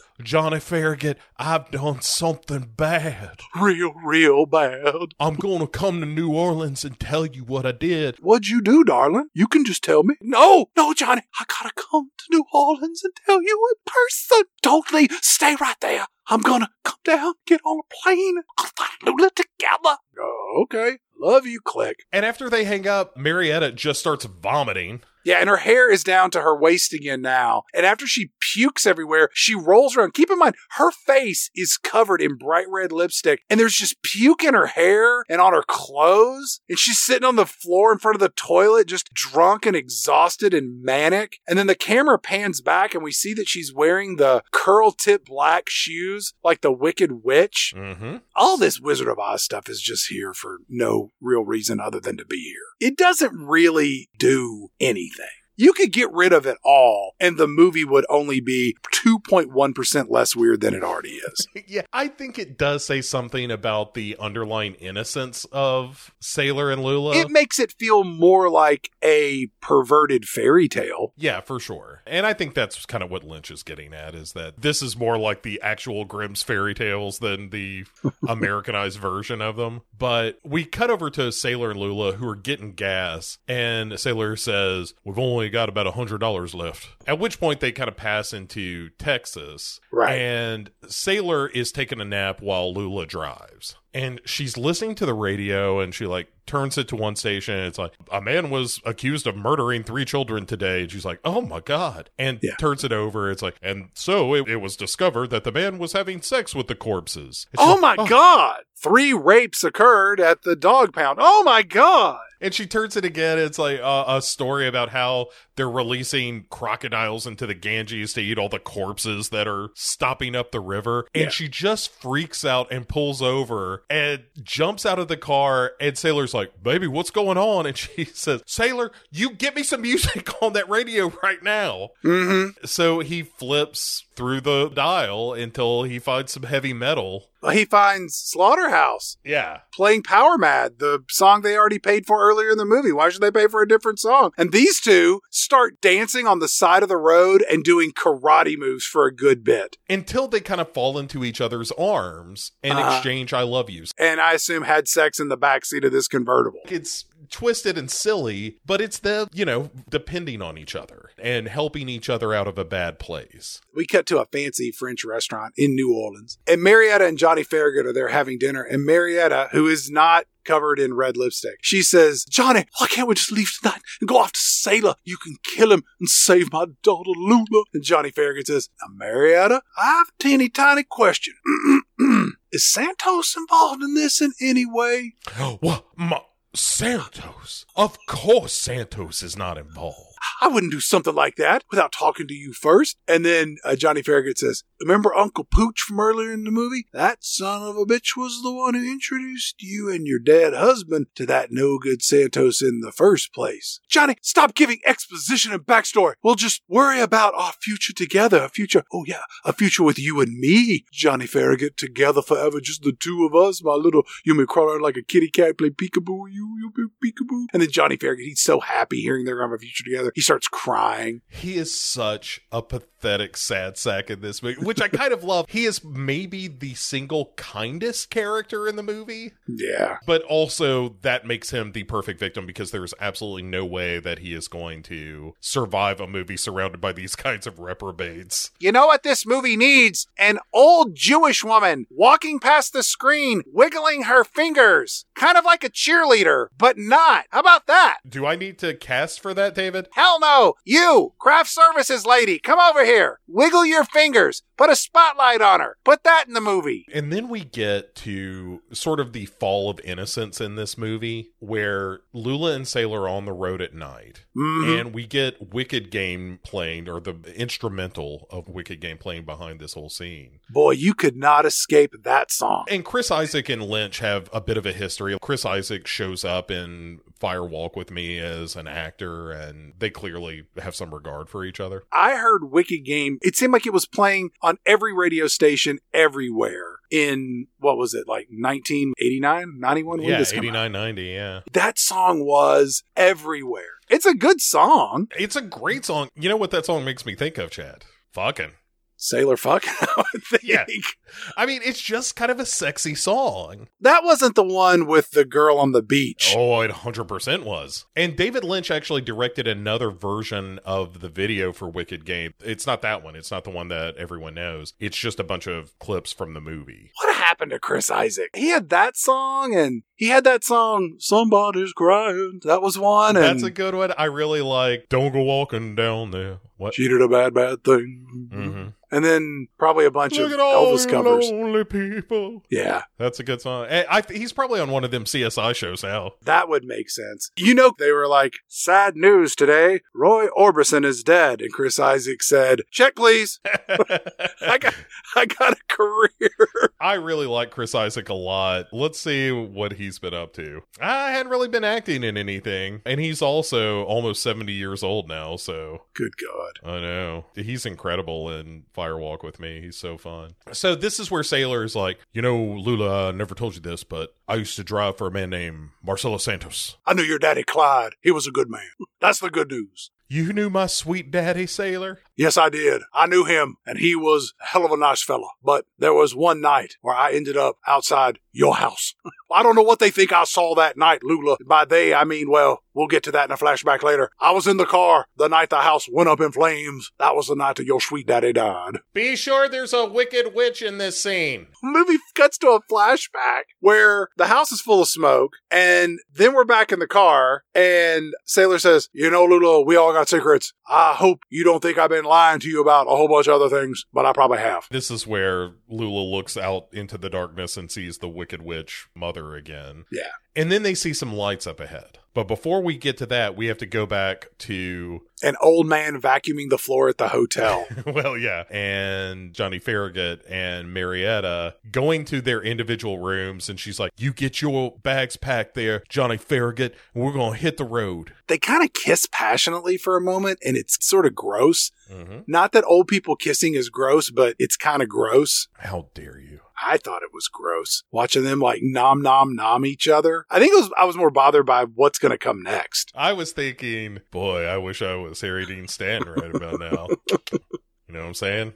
He goes off to his room where he's going to die, Yeah. and he opens up the door and immediately gets clocked on the head. Out he goes. We cut to Sailor and Lula. They're driving along at night in the desert, top down, and this is probably one of my favorite scenes in this whole movie. As they're driving, they start to see clothes strewn across the highway, and then as they get a little bit closer, they see a car flipped over on the side of the road. And this is another detour into Weirdsville. they get out to see if they can help anybody to see kind of what's what. One guy is dead for sure. There's another body just sprawled out of the back of the car in the back seat. And then they find Audrey Horne herself, Sherilyn Fenn, Mm-hmm. wandering around in the darkness and they're like, "Oh, you need to come with us. You seem to be a little bit potatoed." And she is like, "Where's my purse? I got to get my purse." There's blood on her forehead, but you're not really sure how bad this is. And then she reaches up to scratch her head, Chad, and the entire top of her skull just starts to jiggle around.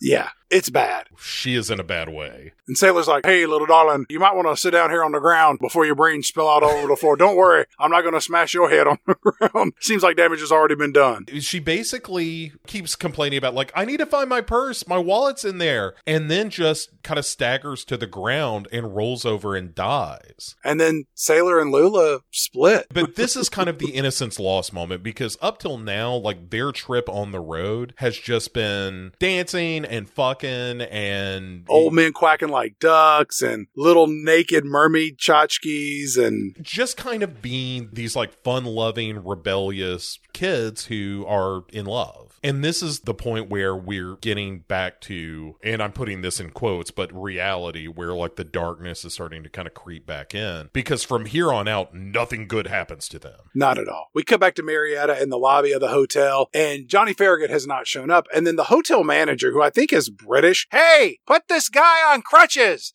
he's standing there, and he's next to this other man who I think works at the hotel, and he's trying to calm Marietta down. And there is uh, another old man on a cane in the background, just hanging around watching what's happening. And the second hotel worker gives Marietta a note that was handed to him to give to her. And she looks at it and she's like, I can't read this. I don't understand how the letters make sounds and words. Will you read it for me? And then the manager reads it and he says, Well, madam, uh, it says, I've gone fishing with a friend. Maybe buffalo hunting too. And she's like, Buffalo hunting? What the fuck does that mean? That Johnny Farragut, he's run out on me. But then Santos shows up. You three, clear out. And the old man in the cane goes, Me too? And he's like, Yeah, especially you. Concern it. Clink, clink, clink, clink. Marietta goes, Santos! As I live and breathe. Uh huh. it's pretty good. Where's Johnny Farragut? What's going on here? And Santos says, You're my girl now. Santos is gonna wipe away all your tears. I make you happy, alright? You need to stop crying like a baby. Don't worry about it. I didn't do anything to Johnny Farragut. I mean, me personally. Other people are doing crazy shit to him right now. Look me in the eyes. I, Santos, did not hurt Johnny Farragut in the guy. Other people are, but don't worry about that. Cut to Chad. Juana. The woman who has a leg brace and bleach blonde hair and a unibrow, we Mhm. forgot to describe her weirdness. Yes. Just screaming in the camera. Grace Zabriskie from uh, who played Laura Palmer's mother in Twin Peaks. It's her and Reggie and Drop Shadow. Johnny Farragut has white duct tape across his mouth that is covered in red lipstick kisses. And they are all but fucking. Juana and Reggie are all but fucking in his lap. Because there's this weird voodoo ritual murder shit happening right now. Yeah, and she's screaming out, fuck me, fuck me. And then they show Johnny Farragut a ring that lets him know that Santos was the one who put out the hit on him and that Marietta was part of it. At least that's what he figures out. So he's real heartbroken. Mm-hmm. And then this just escalates with more screaming about fuck me and kill him. And they do a countdown from 10 to 1. And long story short, they shoot Johnny Farragut in the back of the head while Juana is just fingering herself. That's right. what are we doing, Bo? Lula and Sailor then roll into Big Tuna, Texas, where nothing good comes of any of this. No. And Lula is like, Sailor baby, what are we doing here? This here's where the movie's going to end. Oh, okay. And we see The shitty house that was out in the middle of Whereversville, Texas from earlier. Sailor is paying this place a visit. It turns out Isabella Rossellini playing Perdita, who is Juana's daughter. She looks just like her. Right, with has the unibrow and everything. Apple doesn't fall far from that tree. For a moment, it was like, is this the same person? Is this a flashback when she was younger? like, well, let's see how this pans out. Wait a movie for that, Chad. That's lost. It's Lost gonna Highway. have time travel, people. That's how it is. Did you see Back to the Future? That movie was full of racism. what if the same character is played by two different actors? It's like Bewitched, but all the seasons rolled into one. Can we make half this movie in black and white? You know, I made a whole movie in black and white once, and it got nominated for Oscars. I only want one, not the eight. So one eighth of this movie should be black and white. Or contain people quacking like ducks. It turns out one frame of black and white film is equal to one frame of someone quacking like a duck. I did the math. So Sailor goes up. Hey, baby, is there a hit on me? Because remember, we promised to tell each other if there was a hit on us. And she says, No, Sailor, there is not a hit on you. Oh, thanks, baby. Uh, I appreciate you telling me that. By the way, uh, did you see my snakeskin jacket? It's a symbol of my individuality and belief in personal freedom. Yes. Is Lula with you? Did you know that her mama and Santos killed her daddy? Here, watch this flashback to add more context to the story. And then we head back to the bathroom from the start of the movie, and Marietta tells Sailor, maybe you were in that car. Maybe you saw something that looked like me and Santos burning up somebody who looked like Lula's daddy. Did you want to fuck Lula's daddy? I definitely did not. I do not want to fuck Lula's mama. Still a hard no. I apologize. I am strictly a Lula man, not a Lula mama man or a Lula daddy man. Bebop Lula, she's my baby. We see that Santos is the one who killed Lula's father, and not only did Marietta know, she like cackles, all Wicked Witch style, as this happens. That's where Sailor reminds her, like, we had a deal to tell each other, and you say you've heard nothing, so I agree. I didn't see nothing outside that house, Isabella Rossellini. And she says, but maybe I saw something. Wait a minute. You were there? Everybody in this movie knows everybody in this movie. This is the craziest damn thing. Would you like me to quack like a duck? quack, quack. Quack, quack. Oof quaff, oof quaff. that is how ducks quack in France. Oof quaff, oof quaff. But for some reason, I am Spanish in this movie.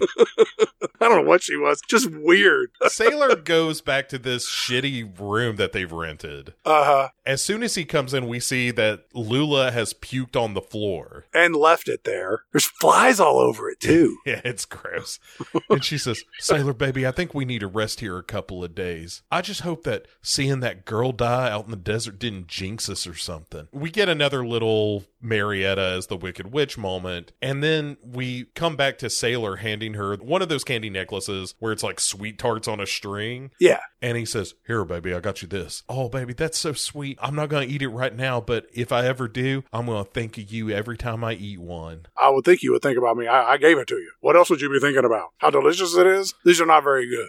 So we, oh, Jesus Oh, Christ. God. We cut to the courtyard of this motel, and it is just full of USDA prime cut weirdos. We've got Pruitt Taylor Vince, who we've seen on this show before, who is always the fat guy with the weird eye, this time dressed up in full cowboy attire. And he is reading the report of the car accident while one of his flunkies is talking about, like, who died? Bobby? That guy was so dumb he deserved to die. He's a piece of shit. And then Lula and Sailor are just sitting off to the side watching the circus come to town. Pruitt Taylor Vince is like, What is going on in number four where all those lights are always on? One of the guys says, They are making a porno in there, Texas style, if you want to join in. The sailor's like, Oh, no, thank you very much. I will just stay out of this one if you don't mind. Then, Chad. Keep going. One of my favorite moments in this whole movie Jack Nance, Eraserhead himself, shows up as Spool. Double O spool. Isn't that what they call it? Double O Spool. hey, just go in there and freestyle a bunch of weird shit. Can it be about a dog? Hell yeah.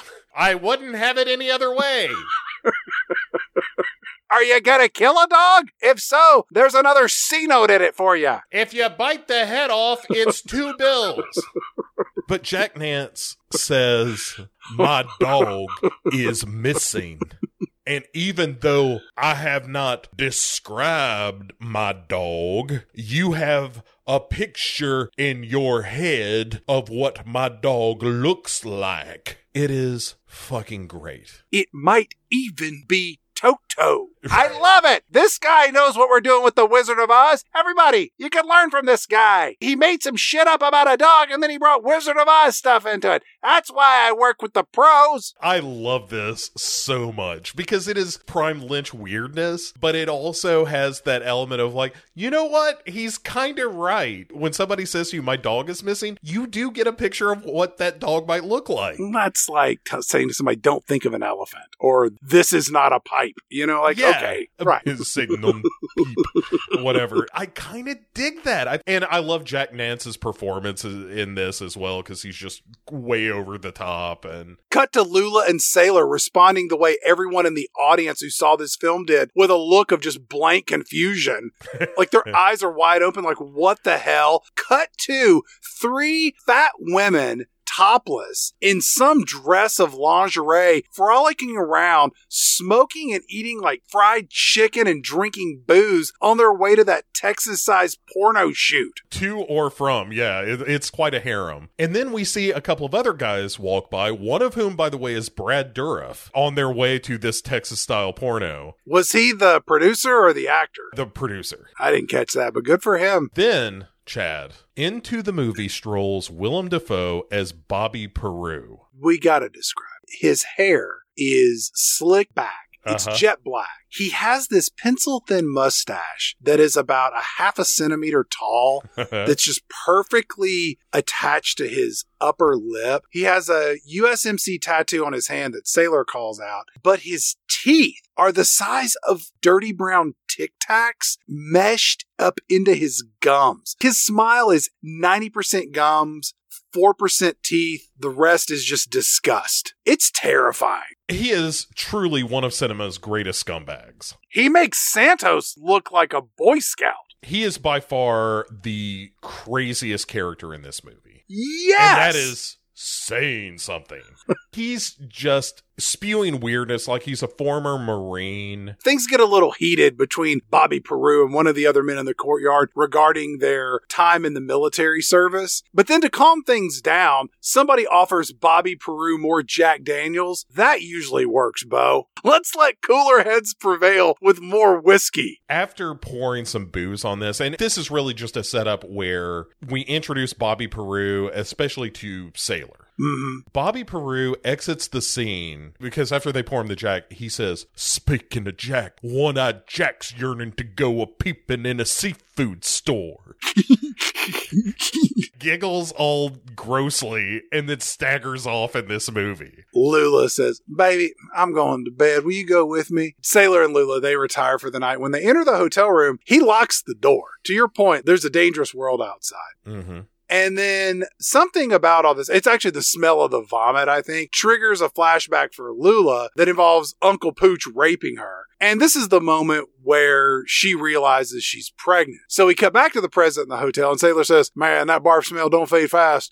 Is there anything I can do for you, baby? And Lula says, I don't think so, Sail. Then we go to a flashback, however many years ago, and it's Lula getting an abortion, one assumes because Uncle Pooch raped her and got her pregnant. Certainly that is the implication. What's missing from this movie? It's got it all, Chad.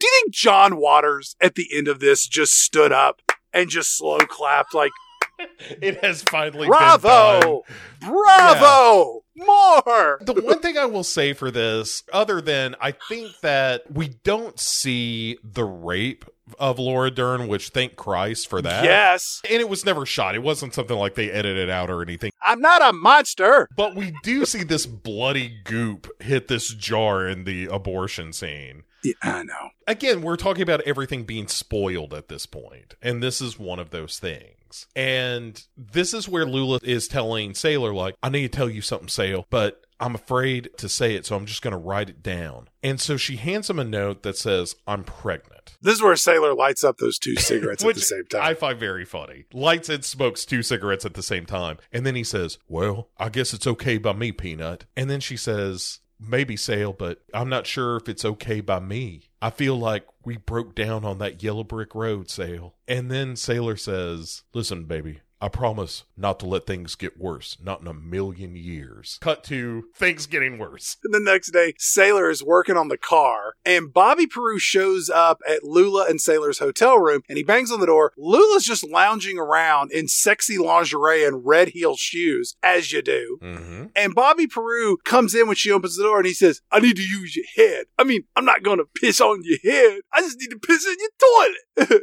and then he goes in to pee in their toilet. And then, but would you care to explain what happens next? As he's peeing, he says, Y'all take a listen. You'll hear a deep sound coming down from Bobby Peru. Then comes out of the room, complains about the smell of vomit, by the way, and then starts to talk about how sexy Lula is. Comes right up to her and says, Do you fuck like a bunny? And she's like, What are you talking about? I want you to leave. And he says, You know, I sure do like a girl with nice tits like yours who talks tough and looks like she can fuck like a bunny. Do you fuck like that? Cause if you do, I'll fuck you good. Like a big old jackrabbit bunny jumping all around that hole. Bobby Peru don't come up for air. And the whole time he is saying this, his hand is running over her breast and then down between her legs. And he Yeah. gets right up to her and he's like, just go ahead and I'll leave if you say,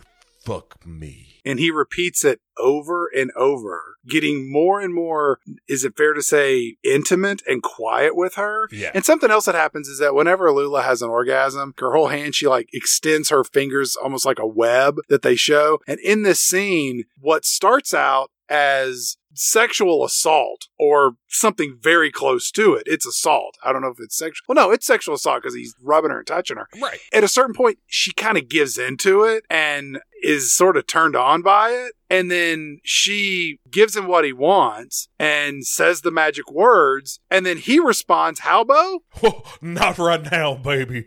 I got to go. See you later.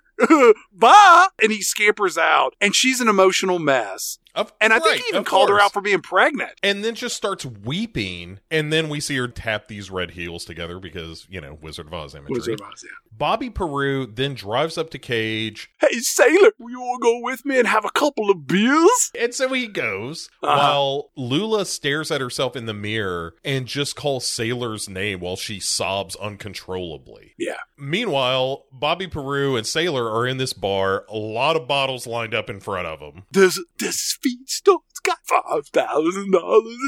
Okay, let's go rob it. I know that Lula's pregnant. Lula told you she's pregnant. I made a guess. You ain't got no money. Five thousand dollars would go a long way When did you see out. Lula? I was pissing on her head. Well, not on her head, in the head. Not on her hair and all, you understand. I was in your room and then I sexually assaulted her and made her say fuck me, but then nothing happened. Nothing happened. Nothing. But we should, you and me, robbing a feed store, getting the money.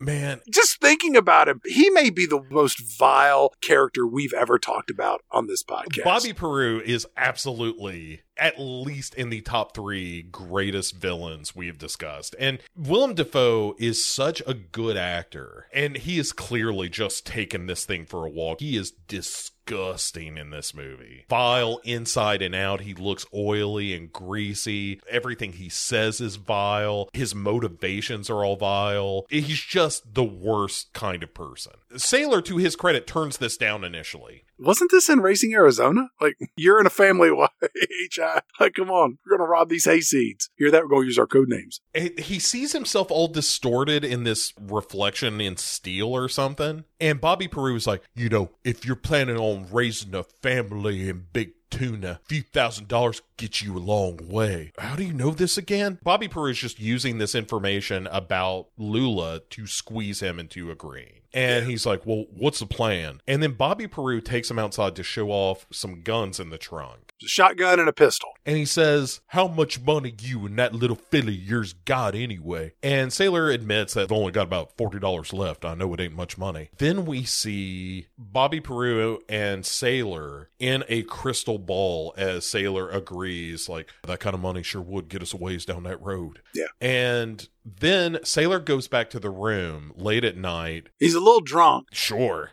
Lula's chain smoking in bed, pregnant, like you do, mostly naked. Clocks right away that he's kind of drunk. You've been with Bobby Peru? Oh, darling, you know what? It's been a long day. I'm just gonna take off my jeans here and show off my hilarious thigh high male stripper underwear. It is quite a banana hammock he's got going on here. Lula says, Are you up to something with Bobby Peru, Sailor? That Bobby Peru is a black angel. You hook up with him and you're gonna regret it. And Sailor says, Thanks, darling. I know you got my best interest in mind, but I gotta get some sleep. And that night, I had a dream. I drifted off thinking about happiness, birth, and new life. But now I was haunted by a vision. He was horrible, the tiny tooth biker of the apocalypse that I feared I myself had unleashed him. For he was the fury that would soon be when Florence, Arizona found her Nathan gone. Wait, shit, that's not the right movie. This is where we get Lula saying the titular line where she says, This whole world is wild at heart and weird on top. That's the name of this movie, Wild at Heart. Although now that I think about it, you could have called it Weird on Top. Would have been equally as appropriate name, Sailor. I just wish I was somewhere over that rainbow sail. Will you sing me Love Me Tender? Remember earlier when you said that that's what you'd sing to your wife? we cut to the farmhouse. Uh huh. and Isabella Rossellini's there, and wouldn't you know it, Bo? Bobby Peru is there. Everybody knows everybody. Small world. And she tells him about Sailor coming to see her. He came to see me. He uh, asked if there was a hit. I told him no. We quacked like ducks, both in French and in English. That sure sounds like a lot of fun. It was great fun. We played a quick game, Old MacDonald. That's how the ducks came up in the conversation, but it is what we do. Bobby Peru says, I think Sailor may have an accident before, during, or after this holdup. Uh, that sounds very reasonable to me. Hmm? We see by him sticking it on his oily forehead that he has one of the silver dollars dropped into the slot for Mr. Reindeer. I think we kind of figured that out. We didn't need to see the silver dollar. It's great that you made sure that anyone who wasn't paying attention knew what was going on, but okay, fine. And Sailor is out in the desert waiting for Bobby Peru to show up. We're really close to the end of this movie, by Oh, the way. Yeah. And he's about to turn around and leave. He's having a bit of a realization like, this is probably a terrible idea. But then that's where Bobby Peru shows up with Perdita, Isabella Rossellini, and a Sailor's like, wait a second, you know her? And he's like, Sure, everybody knows everybody in this movie, Sailor. and it turns out Isabella Rossellini is going to be their driver. Bobby Peru is like, Well, you ready to go do this thing? and Sailor says, Well, I guess the eagle flies on Friday. Let's go. Let's go get Nathan Jr. I mean, $5,000. which I like the fact that this is such a low amount of money too. You know, it's like uh, again, this is just such a low ball, low rent kind of criminal enterprise. Our trio of bandits head up to this feed store. Bobby, Peru, and Sailor put a full pair of pantyhose on their heads with the legs hanging off. As I mentioned earlier, the same joke was in Raising Arizona. Mhm. Once they get inside, Bobby Peru wields his shotgun, and here Sailor goes full Nick Cage, just screaming and whipping around and karate kicking. Mhm. Outside, Isabella Rossellini, she's greeted by the sheriff in his car, and the sheriff gets out and he walks over and he's like, Oh, hey there, young missy, you waiting for somebody? And she says, My husband, he is in the feed store gathering supplies for a duck. Un quack, un quack. Yes. and then before this conversation can go much further, back inside the feed store, Bobby Peru just decides to shoot one of the employees, alerting the sheriff outside that something is awry inside the feed store. Isabella Rossellini immediately just leaves. She hauls ass and kind of hits the sheriff and sideswipes him, knocking him to the ground, and she speeds away. Sailor is inside the feed store and he goes, Oh man, are you kidding me? Bobby Peru, what are you doing? And then Bobby Peru points this shotgun at Sailor and he says, You're next, fucker. How haunting is it to see Willem Dafoe with this mustache and these brown baby teeth and his swollen gums stuffed inside a pair of women's pantyhose? You can close your eyes and still see it. oh, sure. It's horrible. Sailor tries to shoot Bobby Peru. Yeah. And it just clicks. And Bobby Peru says, Those are dummies, dummy. a guy pops up behind the counter and Bobby Peru has to shoot him, emptying the chamber on the shotgun. So he's got to reload, and Cage just runs. Bobby Peru follows him outside, and then the sheriff shoots Bobby Peru six times.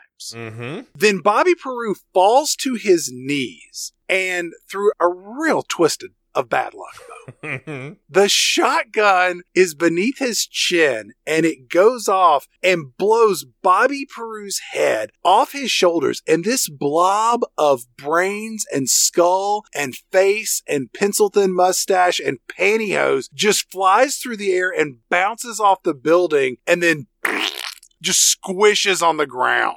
Yep. This movie is bananas. Sailor just moans to himself while he's lying on the ground in the dirt. I really let Lula down this time. Yeah, he's kind of crying. Yeah. This is where I was like, you can act like a man. What happened to all that bravado and coolness you had earlier in the movie with your individuality and belief in personal freedom? Now you're just laying on the dirt weeping. There's something missing from this scene.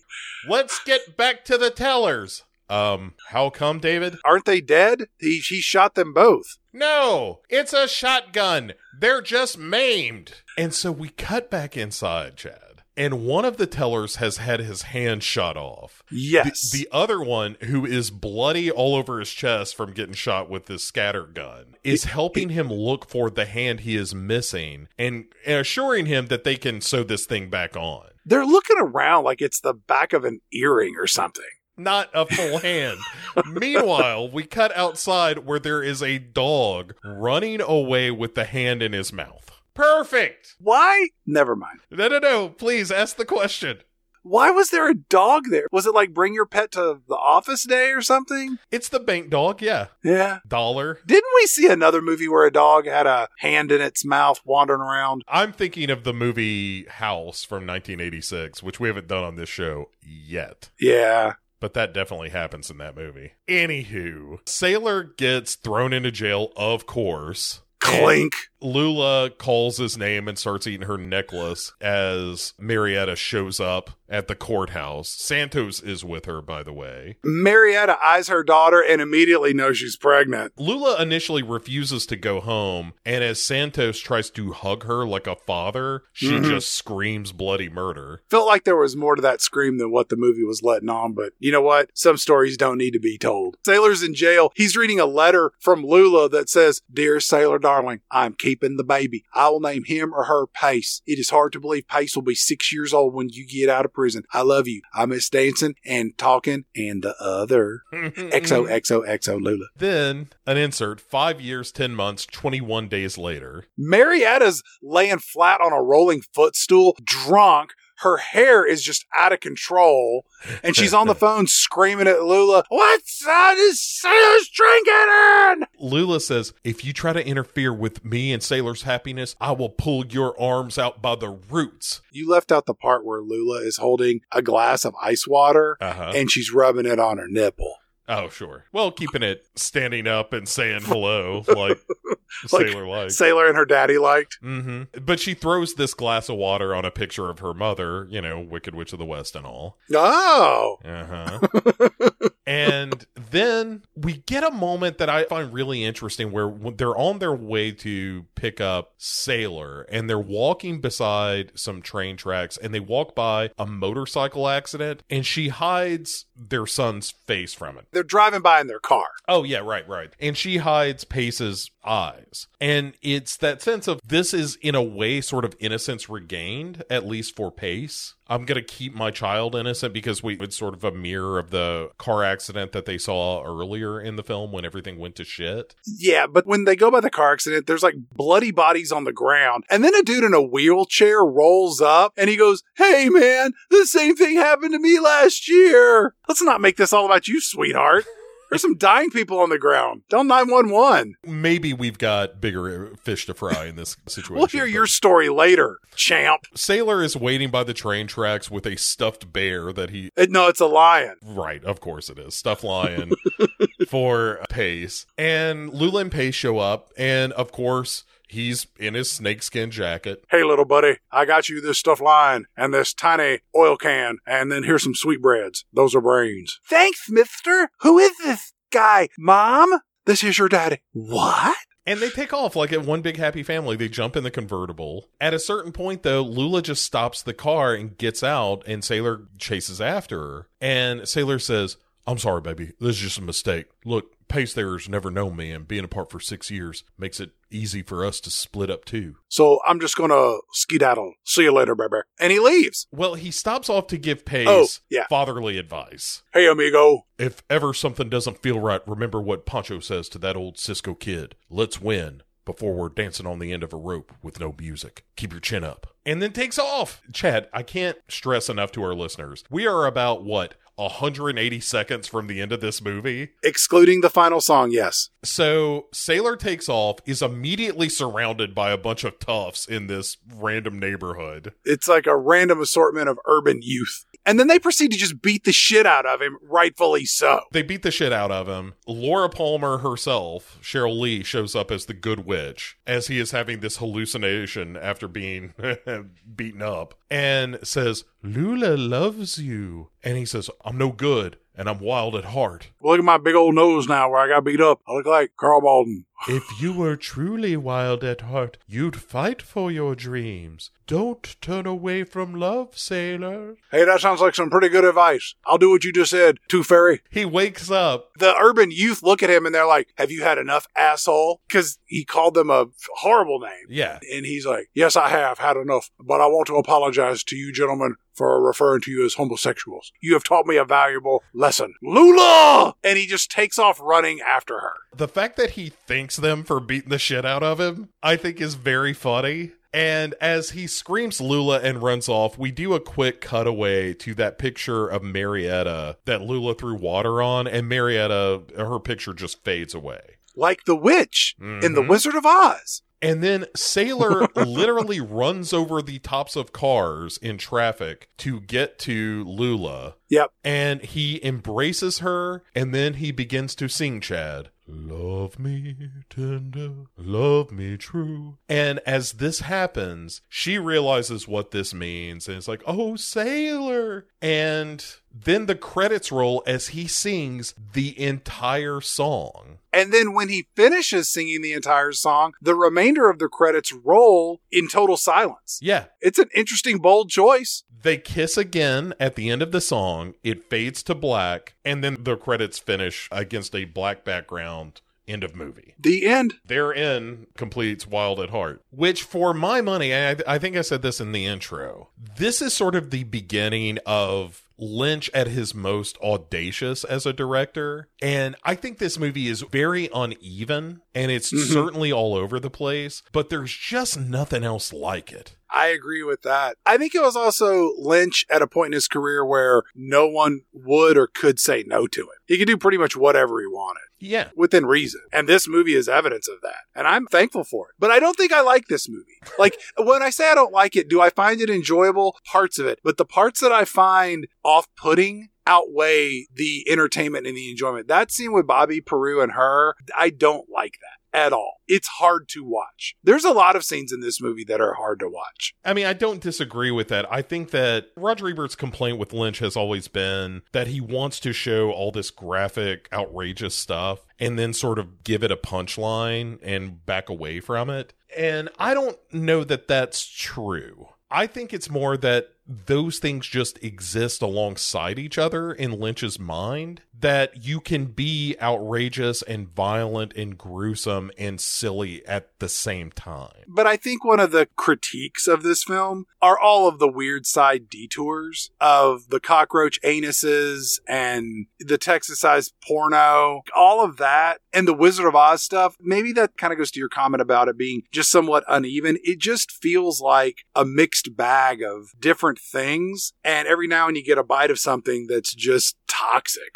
I've seen this enough now that the stuff that is really shocking and crazy and ultra violent, I'm kind of okay with. It's still uncomfortable to watch, but I'm like, oh, okay, well, that's kind of Lynch. Like at a certain point, you're either in or you're out Right. with the kinds of violence that he enjoys exploring, and I'm kind of in on it. It's one of those movies, we've talked about this before, that it's not a movie I can recommend to anyone because it's like you got to go through a questionnaire of like, okay, do you like David Lynch? Uh-huh. Uh-huh. Okay. And and which films of David Lynch's do you like? Uh-huh. Okay. And if they say like Lost Highway, it's like, "Oh, okay, you should watch Wild at Heart." And if they say, "I really like The Elephant Man and Dune." It's like, "Well, then you should not watch this movie." How do you feel about movies with Laura Derns and Wicked Witch of the West and rape, bad oral hygiene, A visible abortion. car crashes, abortion, carpet vomit, homophobia, lap dances while people shit? Yeah. Wow, you had me at lap dances while people shit. Sign me up. When you describe that to me, I'm like, that movie sounds great. You give me that, and I'm like, "Mm, I don't think so. That's the thing is like Lynch is not for everybody, especially Lynch at his most experimental. And this isn't his most experimental movie. I think maybe Inland Empire is maybe a little more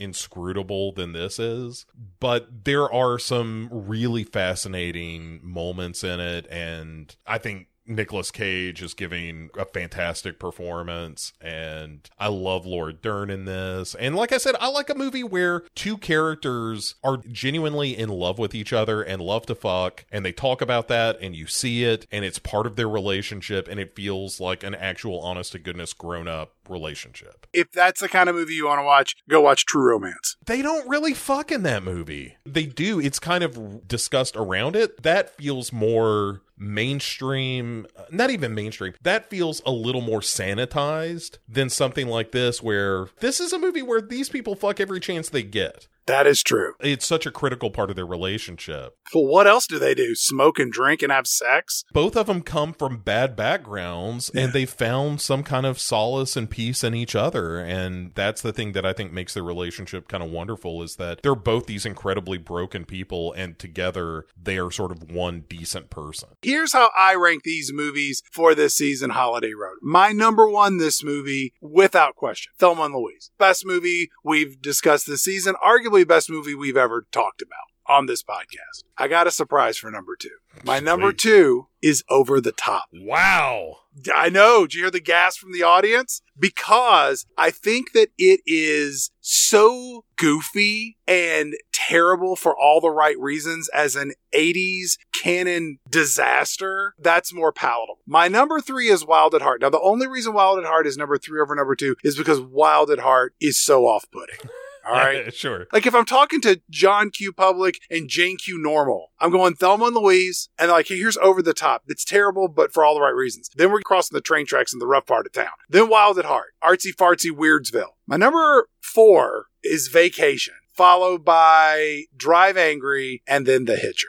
I'm going to go reverse order. I think the worst of it is The Hitcher. I think we agree on that. Okay, My number five then is going to be Vacation. I can't argue with that. I debated Vacation and Drive Angry, A number four is going to be Drive Angry. right? Number three is Over the Top. Here's the big one. That's the thing is like comparing Thelma and Louise and Wild at Heart isn't like you have to. it's not apples and oranges, it's like apples and manatees.